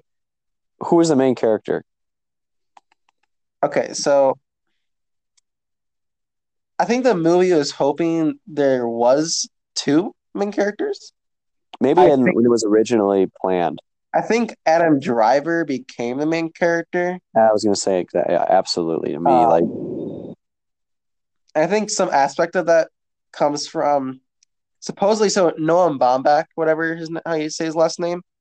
Supposedly this is this is based partly on his own life experience and his marriage and divorce because he was um married to Jennifer Jason Lee and then had uh had divorce and now he's married to Greta Gerwig. wait the guy who directed this movie Yeah, is married to Greta Gerwig yes. what that's not that's they might be the greatest married couple to ever exist Yeah, they're they're a, they're a indie film power couple. The only thing that competes to me is Alicia Vikander and Michael Fassbender. That is some bias there because I just think they're both incredible. But yeah, so he says some amount of this is from himself. Like so, so the reason why Adam Driver cheated is because he cheated. He, that's just what That's- happened. that's. That's just life. Like he he fucked up. There's no meaning behind it. This is just life. That's all. Yeah, amazing. And every aspect of their characters, like their backstory and stuff, none of that felt forced at all. Like No. sometimes, like with movies like that, the problem is that like some of it feels forced, and like not nothing felt forced. That was probably like that is like the staple for this movie. If you were like describing it to someone, like none of like you said, it was one of the funniest movies of the year. Like nothing even felt like a joke. It everything was just people. They were having a real conversation. Oh, I, I call it I call it like conditional funny or like situational Yes. funny. Just the situations can be funny. Just Yeah. like what is happening. Right. it's not meant to be a joke. What is happening is, is awful. Like you're seeing someone get served their divorce papers. But the way he walks in, picks up, hey Jima. Hey, Jima. Oh my God, that was amazing. And she tries to pick him back up, and it's like she knew that she wasn't supposed to do that, but she couldn't help it because she loved him, and that is like she was a real character. I feel like going back to that scene though, sorry, I'm gonna interrupt you. My heart ahead. broke a little bit though when he's like he gets the divorce papers. He's like, What do I do now? And she's like, You get a lawyer. And then he's like, Okay. And then she asks him, Where are you staying? And you could see Oh. Adam Driver's acting is so fucking good because you can see in his own face, he's like, What do you mean where am I staying? In his head, he was still staying there. Yeah, and he never actually said that. God, you're right. That was that was probably like one of the first scenes that just like my heart, my heart, my heart, my heart. Yeah, I was just like, Oh, oh no. Um, Nora and Ray Liotta, they played their parts perfectly. Nora was so hateable, but like understandable at the same time. And Liotta was just like the male counterpart version of her. Yeah. And I like I haven't experienced divorce, thankfully, so I, I don't have much experience in any of this, or like even like having a parents who've gotten divorced. Like I have never been around people that have gotten divorced that like that closely, but Same. it feels like they did a pretty accurate job of portraying what it can be like, and it is terrifying. It is like the worst thing ever. It's like like yeah, well, you know what? Like you're not your kid's probably not gonna have money for college now, but like that's how it is, and people do it all the time. You're like, well, that's horrible. Like Yeah. like how terrible is that? Like I think I heard like the the main antagonist of this movie is the divorce system. So yeah, it really is. But like, yeah, I guess that's true. I mean, like they still would have had to deal with issues regardless, but it was the divorce system that like escalated all those issues because at the end of the day, they should have just gotten in a room and talked about it, but they weren't able to. Um, and I don't even know what I take from the movie. Like, it's hard to say. Maybe I need to think about it more, but like at the end, she's just like she still loves him and she's really nice to him, but their love just didn't work out. But and so there was a lot of suffering to reach that conclusion. But you know, they're able to go on and live their lives. Maybe it's just that like sometimes we take things more seriously than we have to. Because that's kind of what I got it from the end. Like like it was not accidental. I was like, yeah, so I ended up taking a residency in UCLA, you know, like how you wanted me to for like ten years. Yeah, I decided to do it now after you're happy and in a new relationship. So like, Yeah, maybe I shouldn't have maybe I shouldn't have been such like an asshole about that that whole time. Like maybe it wasn't that big of a deal actually. And then Scarlett's face again, amazing acting. You could just read her face where she was Yeah, basically exactly. saying like, "What was this all for? We Yeah, got she's like, divorced because you didn't give a shit about trying to move to LA." Right, but Well, she's not like she's not like, oh, I want you to die. Like I hate you, you dick. Like what the fuck? But you, we went through all that for this. Like instead, she's just like, that's awesome because I still love you, and you know, there was more to this than that. But at the same time, this shouldn't be what defines like our relationship and the rest of our lives because it wasn't that big of a deal.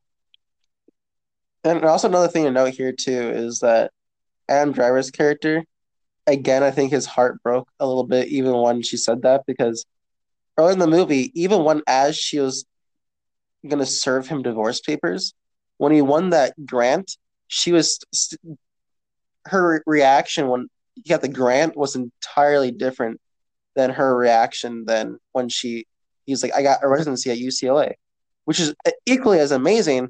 But here she's like, okay. Before even a- as she d- is going to divorce him, she's like screaming and is like, yeah. And it's just like, That's true. Yeah, like that connection isn't like as strong as it was. You're right. in a way, he potentially one of the reasons he did that was he was looking for someone in his life to have that reaction with him again. Right.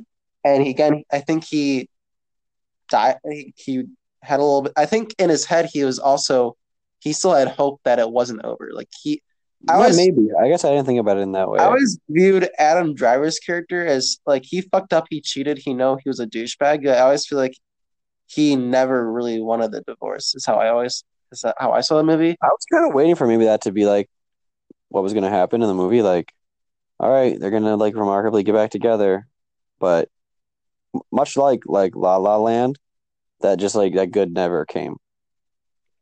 Which is why like, that's not how life is. This No, movie is kind of exactly. like this is just this is just life.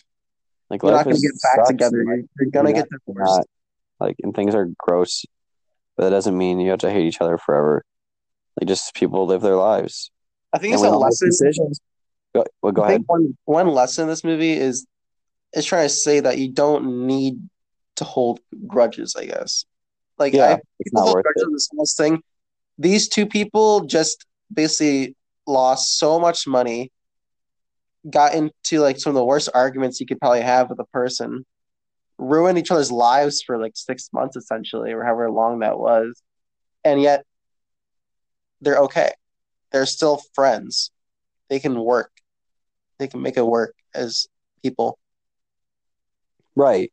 Kind of like It's a a, different it's way a, of saying my whole like lesson in moving don't on. let it's a lesson in kind of like what what is he remember what was that what's that one thing he describes her as like she doesn't like overreact to any aspects of things that I do like she like takes them as they are. Yeah, which kind of then is like the whole movie is like don't overreact to certain things. You don't need to hold grudges and you don't need to make things out to be grander than they are. Some things just are. Know, it's probably yeah. At the same time, though, there's also the whole thing where Nicole herself is a is sad because she doesn't give herself a voice, and it isn't until Nora is there to be that douchebag that she yeah, she emu- emulates that voice yeah. So sometimes you do need to escalate, but you have to realize that Right, but even when she did, she never like until only except for one scene, it never got like personal between them. And even in that scene, it ends up with him just hugging her on his knees. They got so. I think there's some personal issues, like when he was like he, he was there for Halloween, and he was like, "Okay, where are we going?" She's like, "I don't think you should come." Yeah, that was pretty. What am I, what am I supposed to do? Maybe you can go drive down to some neighborhood. Yeah, like- that was harsh. That Like, made me sad. Uh, that It hurt. made me really sad. Um. Wow. The movie hurts. about this movie. Though we got to get into that though. Like, what a weird thing that Scarlett Johansson tied people's shoes in both of the movies that she like an Academy Award nominee for. Like, what the heck? And like both of them are not just like it wasn't like incident. Like both of them are crucial scenes. Like maybe the two most crucial scenes of Jojo Rabbit and um, Marriage Story involve her and shoes. Weird. It was weird. Wait, she did tie his shoes, right? Oh no, wait, that was That was the, at the very end. the girl tied his shoes. But still, nonetheless, shoe tying is important in both movies based around Scarlett Johansson's character. Dude, Ty, Ty, both Taika and Noah have they know about the shoes, They know, man. what they mean. Hey, I'm ready. So I gave it a 96 at first. I don't know if I would give it a higher score, but it's probably officially in. I don't put it in the top. Top. I don't know how I'm feeling about the Irishman. As it resonates more. This might be better than the Irishman. Yes, I think it is. Because I was gonna say, there's now five movies that I would be fine with being, winning Best Picture. It's a good year, man. They're probably the same that you're, you're gonna give. So if I told you only five movies can win Best Picture, what would you say? So we're gonna do Once Upon a Time. Yep. Parasite. Yep. Marriage Story. Yep. Um, my brain is forgetting that. about it. We just What? talked about it. ScarJo's in it. Oh, Jojo Rabbit. Yep. Okay. What else has come out this year? There's so much that's the. Irishman would be the five that I would say. Oh, And really? how I was in my brain. I, I was thinking there's something. I thought Irishman was knocked out. In my head, it was for some reason. Yeah. If I mean, if that's how you feel, I guess it's not resonating with me as well as other movies I've seen this year have. And so when I, I- finally make my eventual list, I think that'll factor in a lot because how a movie resonates with me is like the most important thing. Like when I went back and reviewed Alita, when I like try to remember Alita Battle Angel, I just remember loving that movie extensively. So I gave it like a 92. And then like I looked up the Metacritic scores and like the IMDb reviews are not nearly as high. But I remember enjoying that movie thoroughly. No, it was a great movie. Yeah. I think there were dicks about that movie. I was like, why? This was a fun movie. It's good and has heart. Look, so we kind of, I mean, you didn't really see that many movies in theaters before last year, and I didn't either. This is kind of like, well, it's been like two and a half years now. We've been Yeah, I was gonna say like two, two two and years. a half years. It was like what? So not so not September of 2018, or was it? No, yeah, it was. So- was it September? September 2018 is when we got. Movie Pass. Well, It came in around like November, but we were starting. We saw we started seeing movies together a lot in like September 2018. Yeah, that's when I started. Yeah, that's when I started seeing a lot of movies. September 2018. Hello. Sorry, I did that thing where I went into another thing. Um, yeah, so September 2018 but I feel like I still watched most of like between September and December is when all of the big movies come out, kind of. Yeah. And so, like, I feel like even in, so in 2018, 2019, I used to see like a decent amount of movies, not as many as I see now. Yeah, I feel like this might be the best year. This might be the best year of movies I've ever experienced. It's been It's been a great year. because that's what I was just looking at. Can you hear me right now? Yes.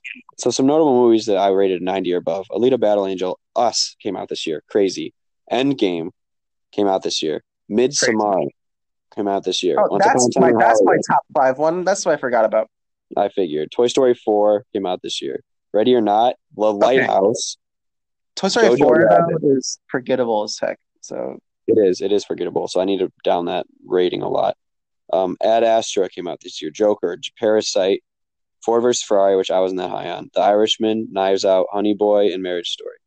dude, I, Honey I, Boy yet. I, this year's so packed. Like Ad Astra, I loved. I thought it was like amazing. I haven't thought about it because there's been more movies. there's been more It, like, it, is, it still resonates pretty well with me, but there's just been too many movies.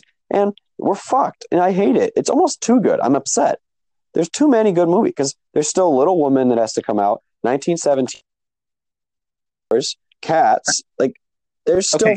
four and the two popes. There's five movies that I could all see like being uh, Academy Award Best Picture nominees that still have to come out. And it's freaking December 10th. I'm triggered. 1917 though. I heard is is gonna is amazing. Yeah, Um, I'm pissed about that. I actually don't.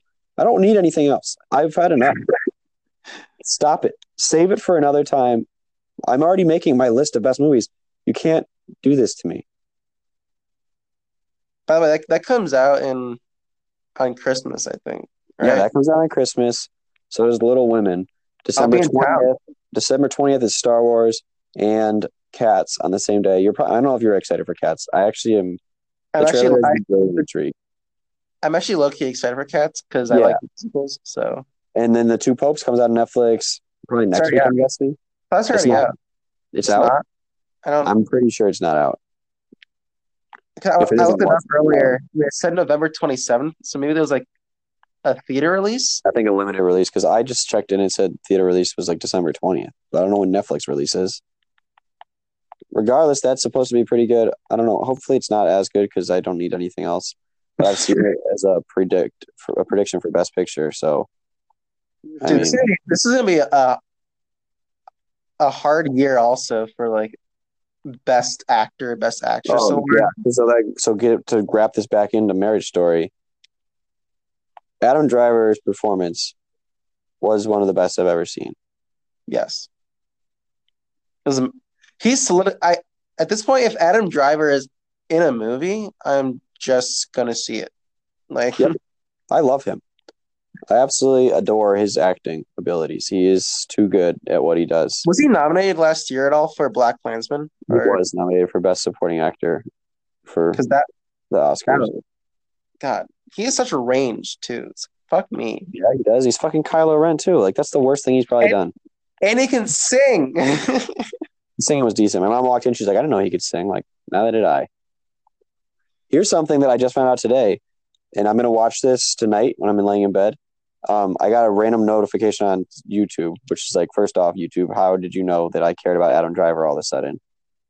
They must have been listening. They are. they're Um, always the same. Did know? uh, Do you know this about Adam Driver? Do you know anything special about his past? Um, I think I've seen maybe a headline, but don't remember. Yeah, then the, the, it's his TED talk. It says how I went from a Marine to an actor. like what? Yeah, he He's- was in the Marines. He's built.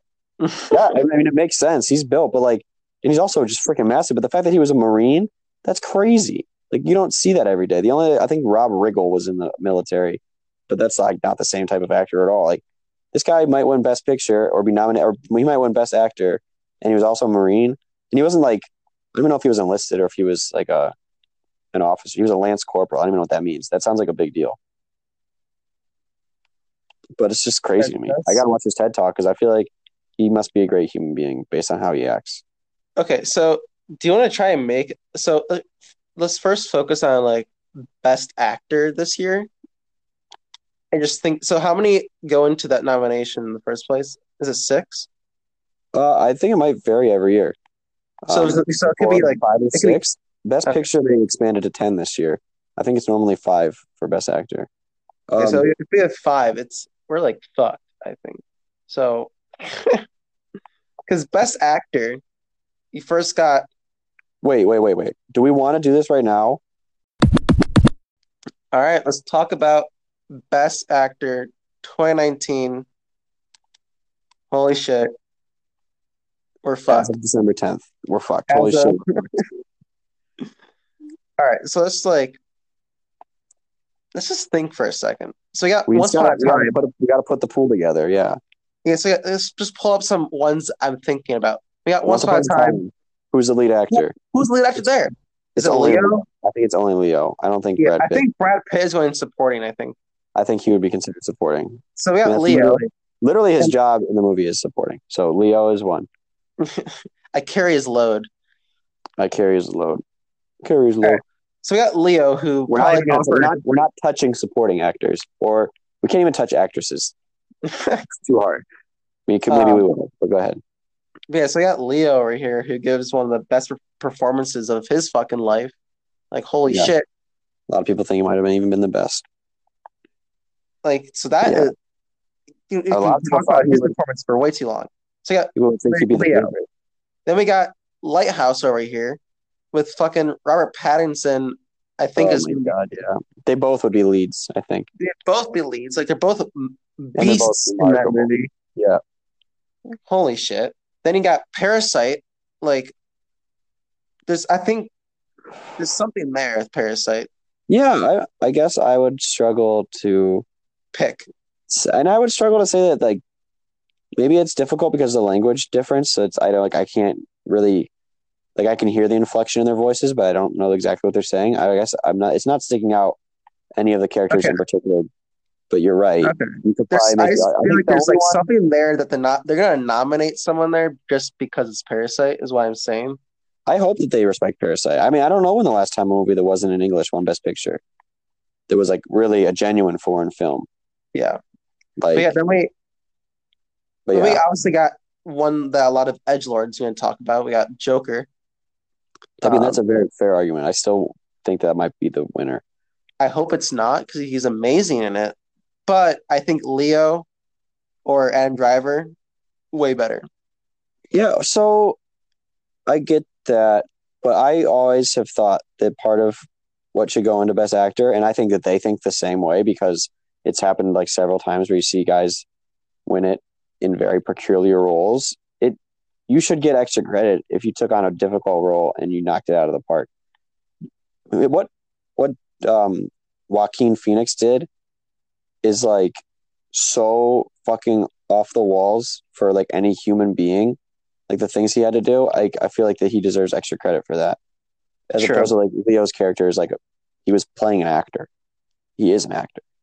Like it was obviously a very different type of actor, and I think the things he had to do were incredible. So I I might even pick Leo, but I think that if you're making arguments for people, the argument for um No, the argument's there. Phoenix should be like up there. I feel like because what he did was so fucking hard. You know, because he, he took a character that people kind of uh there's Heath Ledger's version of the Joker, which people are like, that's just the best version of Joker. Right, and he's like, And "Mm, he I'm was scared that dead man. he challenged it in his own way. He was like, Yeah.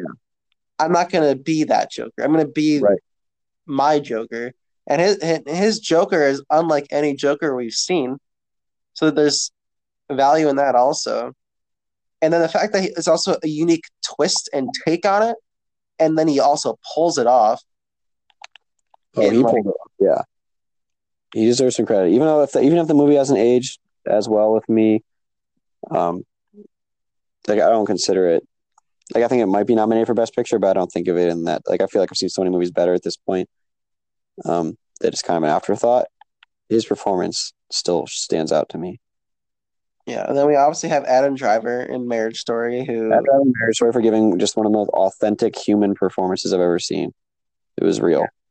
I mean, uh, big big credit to the dialogue too. was acting Yeah. in a way that it feels like he's not acting. he's Right. And that's like, I don't know if this is wrong to say this, and maybe I'm just not remembering right. But when I think about like the dialogue in a Tarantino movie, it has a certain style to it that just, it doesn't feel like real life.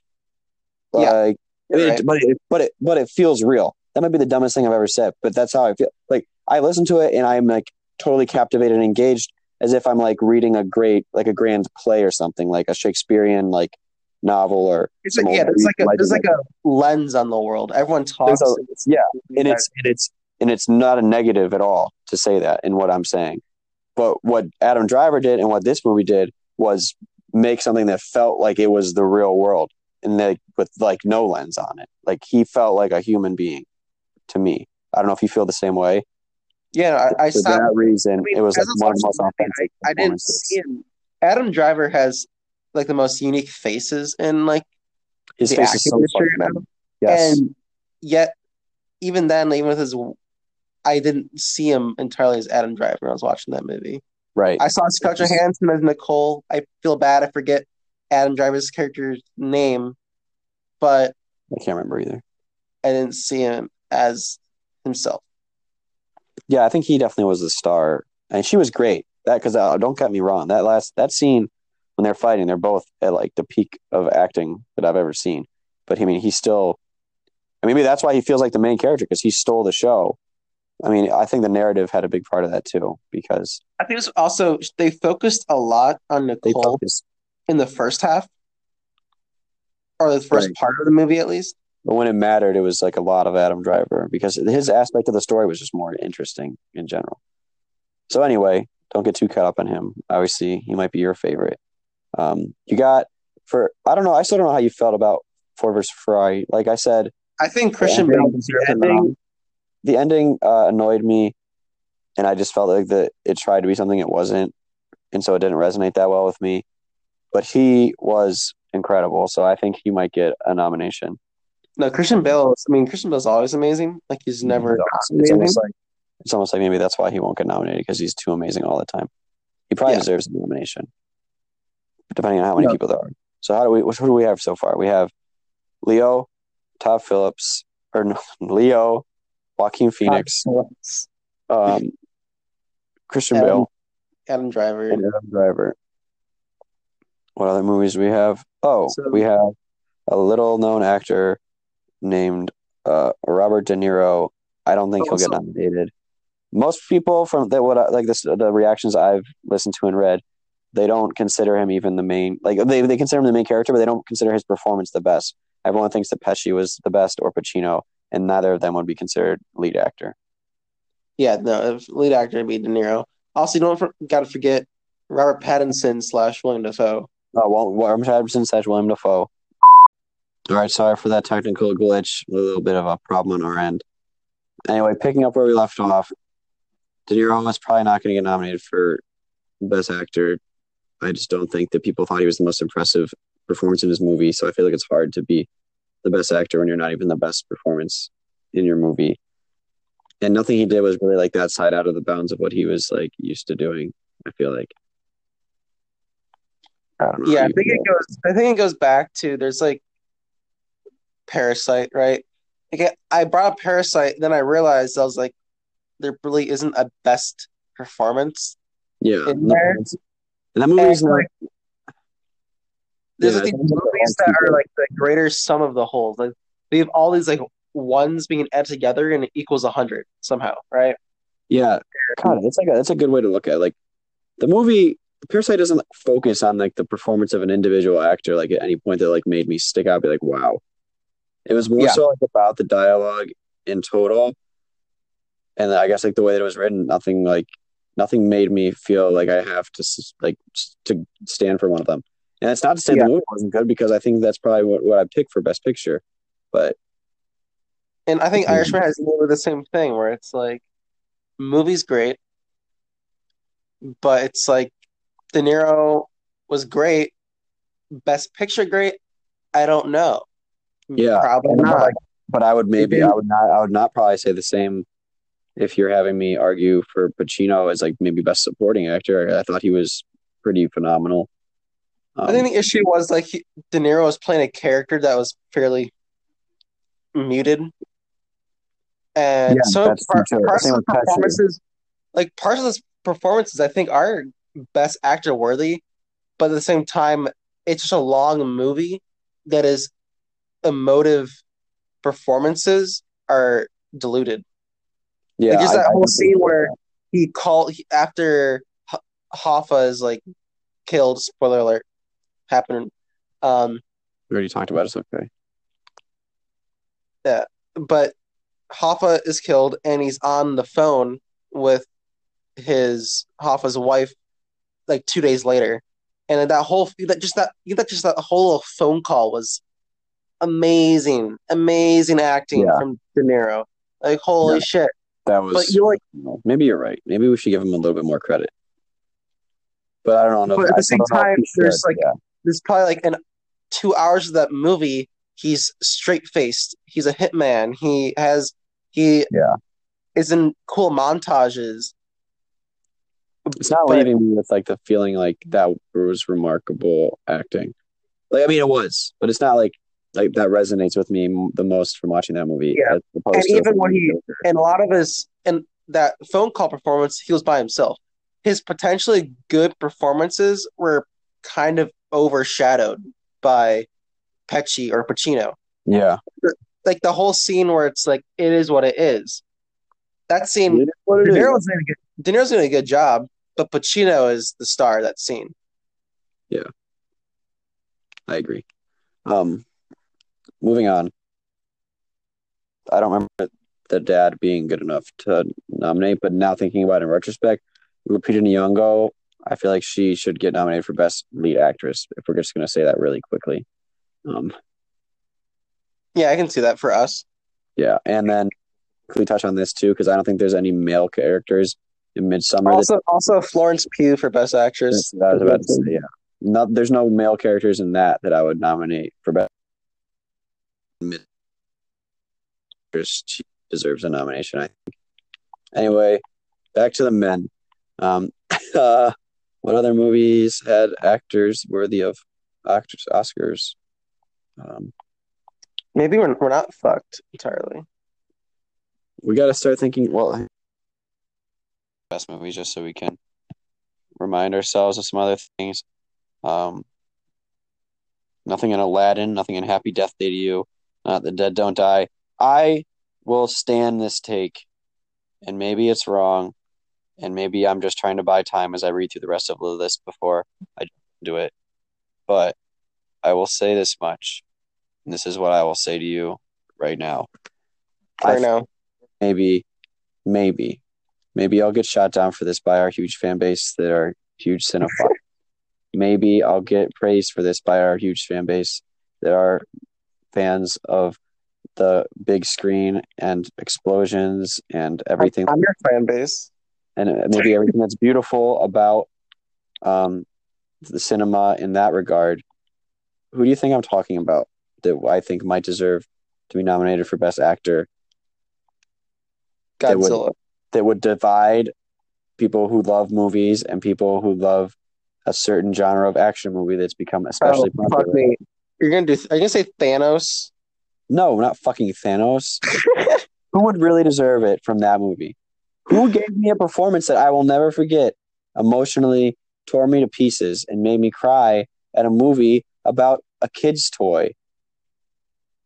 Who has played this role for the last 15 years and carried a franchise on his back Oh, and has sorry. played this role You just- better than anyone I've ever seen in my life? First off, it's gonna it's gonna be little Tony Stark. I'm assuming. No, Robert Downey Jr. himself is what I'm saying. Yes, But you said uh, fuck. You said toy though. What the heck are you? What toy? Iron Man. He Oh. turned he turned like a toy cartoon, I was like like, an action figure, and not only that, but one that people hate. Well, not hate. That's too far. I don't know enough about the comic book community. It's my understanding that people people did not care about Iron Man before Marvel relaunched this franchise. Like Yeah, was that's an afterthought of the. Sorry A lot people- What'd you say? Oh, it's, oh, I'm sorry. I was like getting really elaborate. I wanted to like make a very drastic You point. threw me off because you said toy, and I was like, wait, Toy Story? I was like, what? No, no, no, no, no, no. no, he doesn't deserve to be nominated for an Oscar for his performance as a voice actor in Toy Story. Robert Downey Jr. as Iron Man is iconic, and he, He has iconic. for 15 years. And I don't think that you're supposed to give awards based on total careers, but I think they do. And he, I don't think he should win it. I'm not saying that. If he won it, I wouldn't be upset because I think that what he's done for like the industry over the last like 15 years has just been nothing short of remarkable. But I mean, he deserves to be nominated. Maybe people are going to be mad if I say it. People might be happy.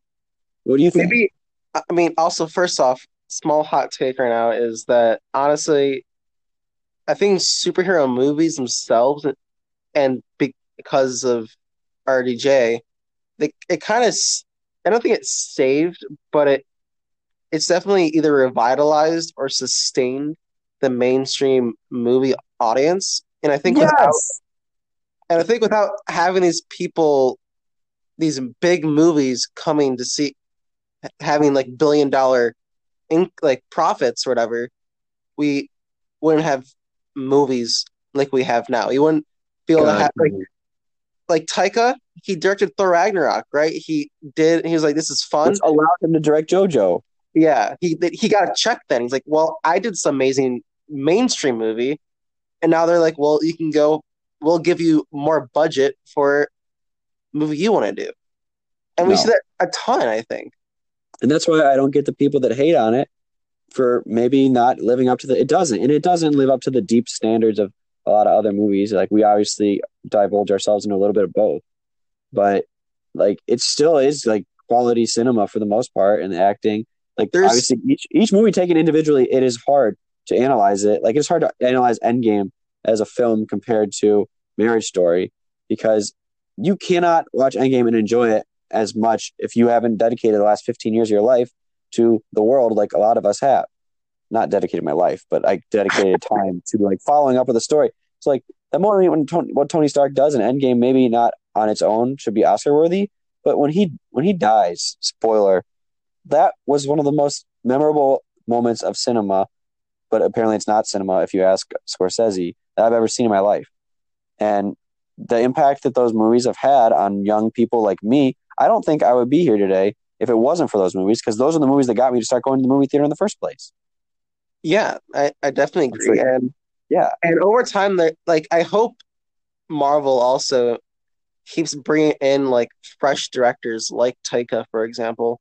So because I think you didn't even so Taika, I think he did the Ragnarok. You had no idea who he was. Then all of a sudden you're like, this dude has style. Like Yeah. fuck. this dude has style. and then and um, I don't want to get too into this like anger, but like Black Panther got nominated for Best Picture, right? Like, what the fuck? Why is that allowed to be nominated for Best Picture? And Tony Stark isn't allowed to be nominated for Best Actor, or Endgame's not allowed to be nominated for Best Picture. Like, if we're nominating ten pictures, maybe I do think they should put Endgame in there, based on this take. Well, yeah, it, it that's a hard thing. Black Black Black Panther was politically motivated. Exactly, and like that really made it that much better of a movie. Because when I watched the movie, it still had like the same other uh, level of depth as other superhero movies that I've seen. Like it's really just it had political motivation that should make it worthy of being nominated for Best Picture when it wasn't the best Marvel movie. And I think most people would agree on that, unless you just want to be woke. But like, it's true. I mean, you know, I love that movie and I gave it like a five. So Yeah, like I haven't watched it since. I haven't thought about it much since. I respect the actors that are involved with it a lot. yeah, and Brian And, uh, Brian what Ryan Klu- Ryan Coogler is amazing. Like he does great movies. Like like He for. Creed Creed is a great. and like yeah and the soundtrack and michael b jordan is great and chadwick boseman is great and lupita nyong'o is in that right yeah and she's great Yeah. like these are all wonderful actors and actresses i didn't love the movie we don't need to divulge into that too much because i mean that'll just go on a tangent but what i'm saying is that i think that these movies deserve more respect and i don't think that the academy will give it to them but if they are to give it to anyone i hope they would give it to robert downey jr for paying for playing such an iconic like how can you not think that like what are the what is the point of the Oscars? Is it to give what a few people in a room, not a few, a good amount of people in a room think is the best artistic performance? It's a, it's a big most iconic, uh, like performances in the history of cinema. Like in 40 years, people are going to look back and they're going to remember Tony Stark and Iron Man. Like they're going to remember Robert Downey Jr. as Tony Stark. God willing that Disney doesn't reboot the franchise and make a new Iron Man at any point. But like, well, yeah, because at this point, cinema history, you can't tell the history of film and theater, movie theater, without telling the story of the Marvel universe, and you can't tell an ounce of the Marvel Cinematic Universe's. Uh, you can't tell any part of that story without mentioning Tony Stark and Robert Downey Jr. because that's what started it all. And he only, I mean, he was he was perfect as that performance throughout. I mean, I think this kind of leads into just like the issues there are with the Oscars, like uh, the because like people can claim, oh well, the Oscars is there to exist as an objective award ceremony, and that's fucking not true. Like no, last year, Green Book is Best Picture. Yeah, the fuck is like no, what? wasn't. Like if something like that comes out and like, thank God, right now, like I think there's enough movies that I really enjoy this year that I think one of the ones that we like is going to win. Yeah, um, I agree. There's, there's, there's too many good ones. Like last year, like at first, uh, like there's all there's so many movies here that are good that the one that wins, I'm I don't think I'm gonna be upset. Yeah, but Hopefully. I think it's just like I don't even remember what came out last year. Some of some of the other ones you would thinking would be thinking of is like um, one of the other ones that was nominated that I never saw was Phantom Thread. That movie just looked boring, and I'll never watch it probably. It, they almost won apparently, but it looked boring as fuck. And Green Book never like appealed to me that much from the trailers, and then once I heard about all the shitty stuff that happened like behind the scenes, like I guess I don't have any motivation to watch it now. So I don't know. I don't remember what movies I wanted win last year. I, mean, I, remember, I, the, I, remember, the, year before that more so, um, and I was fine with Shape of Water winning. I, I think I liked uh, as far as the movies that resonate with me well. The um, what's that fucking movie? Uh, Call Me by Your Name. Still, when I think about oh, it, fuck me, man, that movie that movie resonates so well with me. Um, but regardless, getting back to what you're saying and the problems that there are, like it's not objective. But uh, um, it's clear that Oscars. Sorry, I'm going to really fast because I remember something last year. The fact that Hereditary got nothing last year. Yeah, that's bullshit. Because like, but Black Panther, it's like there's there's yeah, and then even to go so like as far as like the tier of movies that the Oscars care about, it goes first is like artsy cinema that has some sort of a deeper meaning, not necessarily always political because so like the things that get in get tug at the heartstrings of the academy what it seems like in my brief history of following this kind of stuff they care about when something gets political especially when it comes to like important issues of the current times. They also really appreciate when a movie something like um, birdman something a, a, movie that is about movies. So like that's why once upon a time like that is like definitely a thing that they do a lot too. Like if a movie is about making movies they like they kind of like to give themselves a little pat on the back, and they like that. they love themselves. And those are the so those are the movie, two movies they would rank first. And after that, they would rank any sort of other like drama or comedy that does something unique. Uh, comedy, they, they fucking yeah, hate not really comedy, but like there are some that they would give the exception to. But you're right, they something they do something in a unique way, and they like cast uh, important actors, and they, they tell a great story. After that would come just like a regular like movie that sucks. That's like just a fine movie like like something like Ford versus Ferrari. But no, Ford versus Ferrari really fits in the category before that. But then below Ford versus Ferrari would just be a movie that sucks. Then is superhero movies. Then below that is animated movies, which is why last year they gave the best animated picture to the movie um, Spider-Man Into the Spider-Verse, and they gave an Academy Award for Best Picture nomination to Black Panther. Even though I think everybody would agree that Spider-Verse, um, Spider-Verse is ten times the movie, but objectively that is an animated oh. movie, oh. so it does not rank as highly. What and what's below? And what's below animated movies? Horror, horror. movies. yep, you're right. Below that is horror movies. So there's not an objective. There's a clear bias, and it's annoying and it's frustrating. But here we are anyway, and I I cannot wait. This is probably the year I'm most excited to watch the Oscars. I've really started enjoying it in years past. I'm still excited, and here I am, a sucker. A sucker. Every year I'm a sucker. Every year I'm like, same cycle. Get excited for it, get pissed, or just be like yeah. lukewarm about it. Or like, oh okay. Like Shape of Water, yeah. I was like, Shape of Water is a cool movie, but oh okay. Yeah, like I was like a little disappointed that it won. There was definitely ones I liked more that year, but I still get so into it every year. Um, I always I always tell myself that I'll watch all the movies, and I always end up missing like two movies. Um, what are you going to do? I'm not going to watch Phantom Thread. Um, I'm not going to watch The Favorite because I watched it this year and I did not like it. Maybe that's the hottest take I have in movies in this decade, but a lot of people liked it. I was like, this is whatever. I haven't seen that. Um, so. yeah. So I'm still into it. This year I might try again. I might have already seen all the movies that'll be nominated. I doubt it because I think 1917 will be nominated. I'll still try to see all of them, but makes it easier when you have three nominated movies from Netflix. Speaking of movie, I didn't watch Roma. That was one that was nominated for Best Picture and one. Spielberg is pissed. Yes, people are just fucking rolling over his grave as like Alfonso Cuarón and Martin Scorsese are making movies for Netflix that are like almost sweeping Oscars. I don't know if the Irishman will sweep the Oscars, but Roma won like Marriage, marriage story this week. Marriage Story too. I just don't remember the act, the director's name, so I couldn't just name drop him. Noah Baumbach. Yeah, he's not on the level of Scorsese and Alfonso Cuarón yet. Have you seen? Have you watched Children of Men yet? I've seen parts of it. That's Alfonso Cuarón, though, right? Yeah. Yeah. I mean, he won. There's that streak of like Mexican directors winning. Wait, wait, Also, we- he also didn't he also do Harry Potter three? yeah, Wasn't that's so random. I, I just heard that the other day. Someone was talking about that. I'm like, what? Like, how? How did that? How is that possible? Hey man, see, main, mainstream movies give these directors a chance to show, and then they can go do their own thing. Like the bottom tier of what the Oscars care about. Anyway, trying to think of any more best actors. Um, let me look at my list again real quick, just to make sure we forget anything.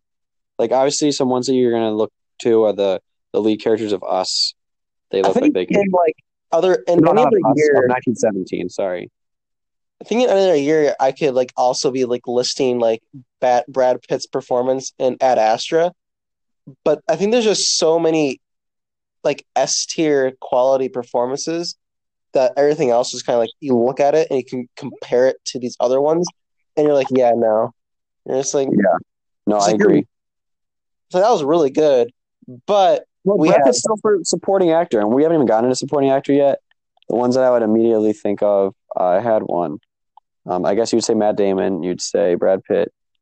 Um, you'd say Willem Dafoe slash Robert Pattinson. right, Willem Dafoe. If they're not lead actors, um, you'd consider them for that. Um, what else would you have? You'd have um, no one from Midsommar. No one from any. I mean, I don't know. Uh, That's harder for me to remember supporting actors. Oh, best lead actress, uh, J Lo will probably get nominated, or the whatever the the Oh, girl shit, who I forgot that. Hustlers came out this year. Austin has a chance for best picture. I don't. It resonated pretty well with me by the end. It was I thought it was a really good movie, but I don't know if I would consider it that good. Um, I think it was, definitely it has a no, good, it has no lead actor. definitely so- a good performance from J Lo. That's for sure. Yes, she deserves to get nominated for Best Actress, I think, and I think she will. Um, who else is there? There's um, what was I about to say? Oh, so I was about to go into my little tangent on someone else that should be nominated for Best Actor, and his name is one that you haven't heard in a while. So I'm going to make you wait even longer. Aside from that one that I'm talking about, who I think could win Best Picture or Best Actor, you also have Daniel Craig in Knives Out, maybe because he got nominated for the Glo- Golden Globe for Best Actor in a comedy, I think. So maybe he'll get nominated for Best Actor, and he would probably be a lead. Do you think uh, Ana de Armas will get any nods? She could for Best Female Actress. Um, she really did do a remarkable job when you think about it, because what she had to do was pretty hard. Yeah. I mean, I She, guess like, she some- also. she was like I some think, subtle um, conniving. Chris, Chris Stevens. What's the fuck his name again? Chris Evans. Chris Evans. He would be Chris named for Best Supporting Actor. yeah, he might. He might get a nod also. Because Ana de Armas and Daniel Craig both got nominated for the Golden Globe, though, which is why they have a good chance, I think. Yeah.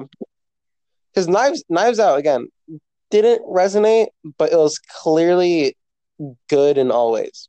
So, Yeah, it was a good, very good movie. It's not going to be my top five.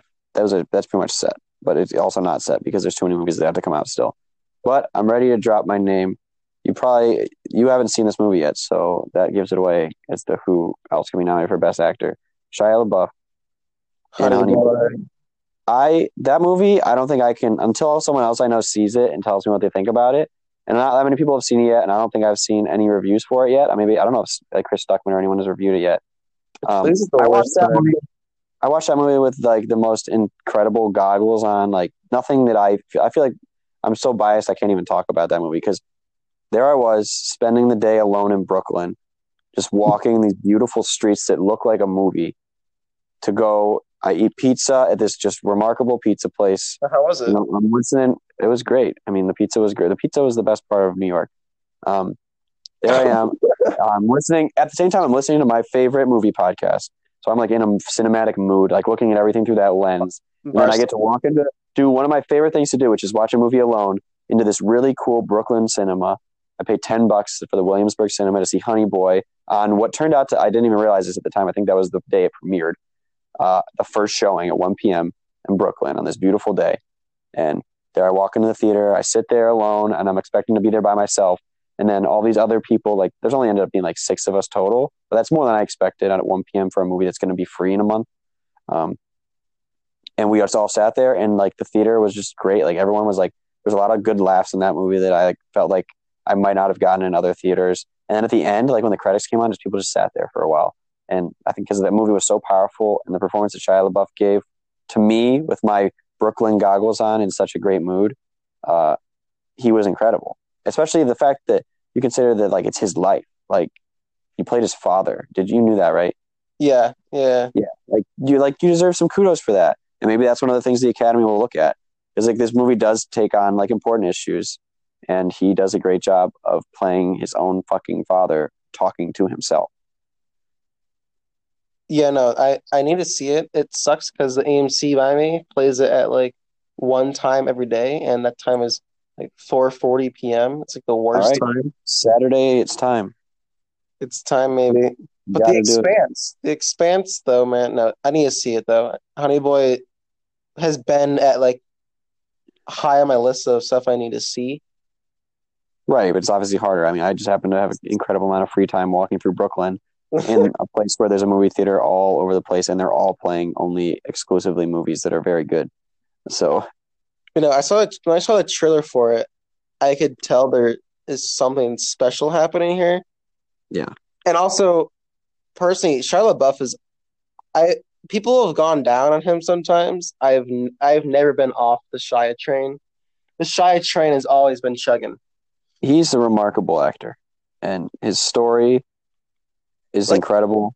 I fully like- understand he can be a douche, but He knows that too. Like, I watched an interview he did with like the Oscars people talking about how his film might be viewed in like an Academy perspective, and I just like love. He's like at one point he's like, yeah, like uh, there I was sitting in rehab, uh, you know, writing this movie, and then I come out and I'm trying to pitch it to people, and you people had zero interest in what I was doing whatsoever. And finally, like eventually, I found this director who cared enough to like give me this chance, and like he talks about how he casted, he like worked to cast like the kid who played him. It's like a great story, and not to Luke- mention Lucas Hedges is also lucas. Hedges has like stoop is like in every fucking role. Yeah, he is. He's good. Like- he's not like he's not that big of a role in that. Not to spoil it too much, but he plays he plays like Shia pre breakdown to breakdown, which is like important. But like he doesn't have as many speaking roles as the kid and Shia's dad do. So that's like the heart of the movie. And Shia Yeah. is just remarkable because you can see the passion so clearly that he put into that movie. I think that I wouldn't be surprised if he gets a nomination, but I would also be surprised if he does. Um, I think remember- might not be as yeah. good as I remember it. I always feel bad for Shia because like he has his own issues, but like I remember when I first saw the like an announcement of like Shia LaBeouf is making a autobiography of himself and he's only 30 years old or whatever. And everyone's like, why he's not even like that old or special yet. And I'm just like, if he feels he has to tell a story or wants to tell a story, then fucking let him. Like Yeah, let me tell you this. Let me You tell you this. He had, he had a fucking story to tell. It was him. It was incredible. What happened? I mean, not incredible. Like it's fucking sad, but his life was insane, and it was already worthy of being a movie. And I hope that this leads to him being in more movies because he is very talented. and he has been his whole life. No, he he is very. I actually just watched rewatched Holes this past weekend. Unbelievable. What motivated you to do that? Um, I was. It was like early. It was like Saturday morning, afternoon. I was like, I want to watch something and just chill on HBO, and like, I was like, fuck, they have Holes. Holes is like amazing. I want to watch Holes. That's awesome. It's also really. It's pretty short movie too. So Yeah, I do like short movies, and he's good. I mean, he's he's a great actor. Um, I feel like that kind of sums up our thoughts on all of the uh, possible candidates to be nominated for I mean, best way, if you want some more Shia in your life, have you watched Fury yet? No, is that good? It's amazing. It also has Brad Pitt in it too. Yeah, no, I love Brad Pitt. I remember that movie being on my watch list. Like that looks good. So maybe I'll have to watch that because I'm always down for some more Shia. Dude, I, Um, I'm so sorry. You have so much stuff to watch, and I know. I mean, I'm trying. I'm watching a shitload of stuff. Oh, always the time though. got you got to be on top of it as it's going. Yeah, you really do. That's why seeing all these movies in theaters is helpful. It is. Um, but anyway, yeah, that pretty much sums up our talk on best lead actor, right? You have anything else to say? Yeah. No, not really. Right. That's pretty much does it for that. Now back from our, our little bit of our uh, our getting off track there and talking about the best lead actor. Um, Marriage Story. I didn't cry, but I wish I did. It I'm was sorry. it was I felt bad when I he told me like what happened. Yeah, so basically to tell the to listeners what happened. I was watching in my living room. My my parents came home and they just, you know, they I mean I was in the living room, so they just they did nothing wrong, but they were talking, so there were like a lot of points I had to pause it. And then like right in the last crucial scene, my mom happened to just walk in. So that kind of lost a lot of its emotions for me. So sad on that front, but I'll probably watch the movie again at some. And maybe that time I'll cry. But Give, I was give getting some time to breathe, I guess. I was getting there because that when that when his son is reading it at the end, and then he just like hits that one line and is like, "I love you forever," and she she just bar starts crying. You're just like, "This is real life, and it's beautiful." And I'm sad that it happens, but it does. So what am I gonna do about it? Apparently, not cry, but some people did. Dude, I also wanted to I didn't cry, but I also just like God, there's so many moments in this movie where like your heart just kind of breaks a little bit. And It really does. It, Wait. just destroy it destroys you. Um, but there's that scene when they are, it's before he rehires Ray Liotta, and they're in like th- that office room going over like the terms of the divorce. And they're like, hey, can we have a little break f- for some food? Hey, you guys want some food? And, oh my and, god, yeah, that was incredible. And first off, they're they're both already shocked that like they're just the lawyers don't give a shit is what they first realize. They're just like, this is just another day for them. They're getting food. This is just They're having a great. Yeah, they're, they're having a great time. They're like they're making money, they're getting sandwiches. they're talking. But then Adam Driver's character is like you could. This is why I, I feel like I I'm I wouldn't say relate, but attached him the most because I could like feel like his awkwardness and pain and like his Yeah, part of emotional dependency on Scarlett because he looks at the menu and he he can't make a decision. It's just a small he, thing. Like he makes it for him. we've all been there, but they've Yeah. But over the years, he's just defaulted to Scarlett, and even in divorce, like he still needs her, and it's just like, fuck. Right, right. It's pretty. It's pretty wild. It's like you're having a divorce, and your ex is helping you choose what you're gonna eat, and it's just like I'm sad, bro. And it's like it's, it's it's sad, but it's also like, damn, that's sweet. like I mean, that scene was remarkable. Like, it felt so authentic, and like, but even again, how we're talking about how like it seems like Adam Driver is the main character. I feel like that scene was like almost shot through him because it was his struggle with the whole menu thing and everything. Looked like I felt like the camera angles and everything. It just like I feel like the movie really just zoomed in on mar- like I know it's a marriage story and it's about both of them, but that scene sticks out to me as one where it's like that felt like it was about Adam, yeah, whatever his character's name was. I feel so. I don't know why I forget his name. I feel like it's because like? I think a lot of the movie focuses on him saying Nicole and Nicole not really saying his name that much. Ooh, there's a take. Yeah, actually, someone check that. How often does Nicole say his name? My listeners, do the I- math for us. This probably will never get listened to by anyone because I don't know if anyone I know will will watch Well- this movie. I'm gonna tell people to watch it though. That's for sure. Watch it if you have nothing else to do. I think I could get Michael K to watch it. Shout out Michael K. And I'll tell Connor to watch it with his girlfriend. So there's two people maybe. And I'm gonna get my mom and dad to watch it.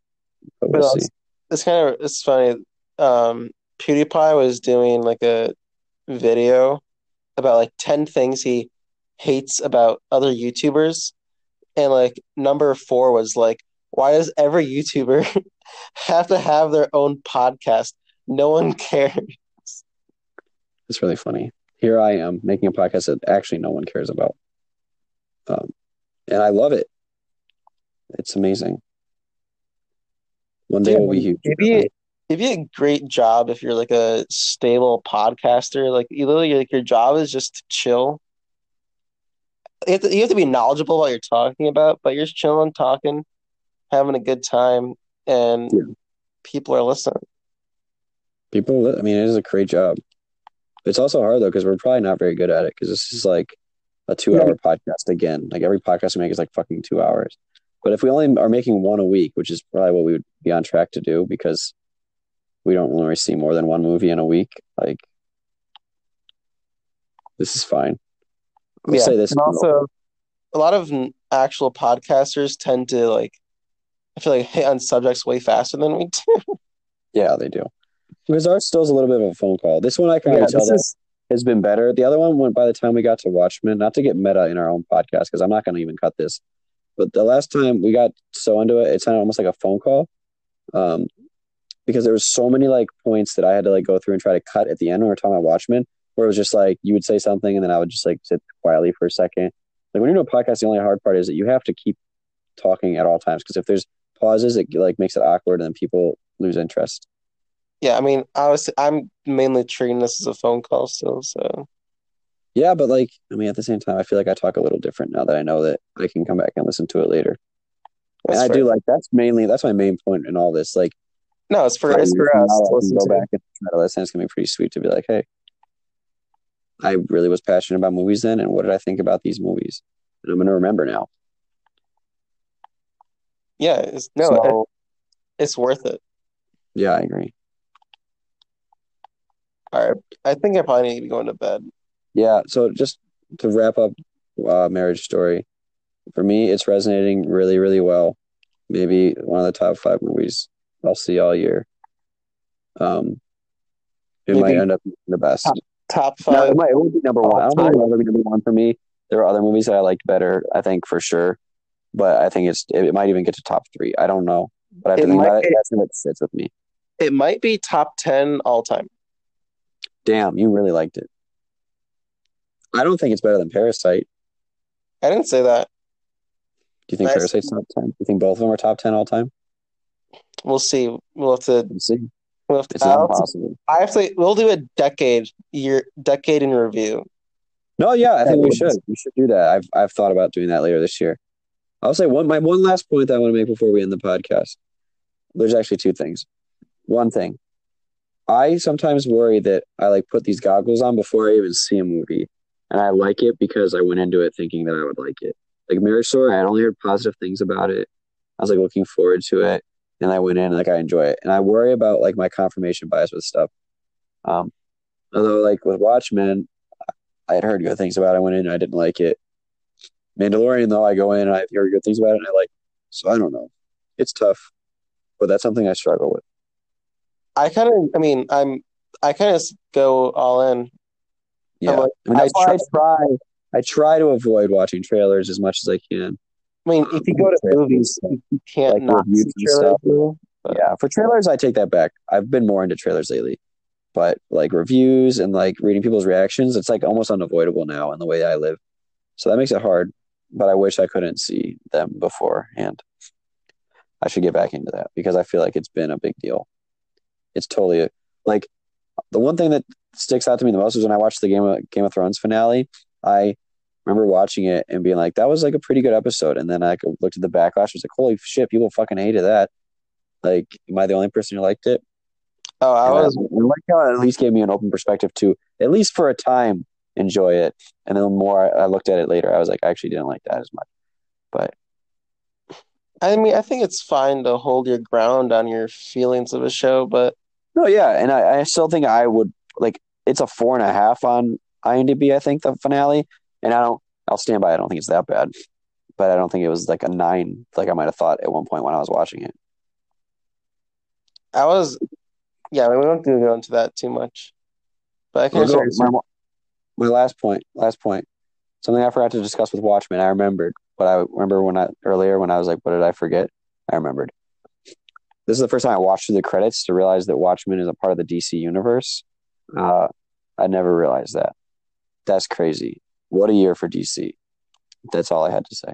Wait, D- wait, DC published Watchmen? Yep. If you watch Watchmen in the finale, like after the credits, the DC logo comes up. Like you don't think about it. It's like, oh, here comes Superman, or like, and it's just not like in the same universe necessarily. I don't think, but it's like their property. I think it's Warner That's Brothers and DC, which is why HBO has it also because HBO has Warner Brothers. Um, but that's like, I don't know. It was just that was crazy to me when I saw that. That I made that realization. I was like, wow, like DC has some pretty good stuff. Like that's pretty cool. No, I think DC's on the up. Oh yeah, they you know what they know what they're doing. They have a Like- plan. Wonder Woman 1984 looks pretty sick. I still have to see the other one. It's probably sexist that I haven't. Wow. Need to watch it. Anyway, things to look forward to for the next episode would maybe be the two popes, maybe a little bit of uh, the leftovers. Though I said that last time. Dude, Definitely the Watchmen finale. At minimum, we're probably gonna watch. I guarantee you. I, you- I would, I would. I think. I think we should make. We should do record one instantly after the Watchmen finale. we should.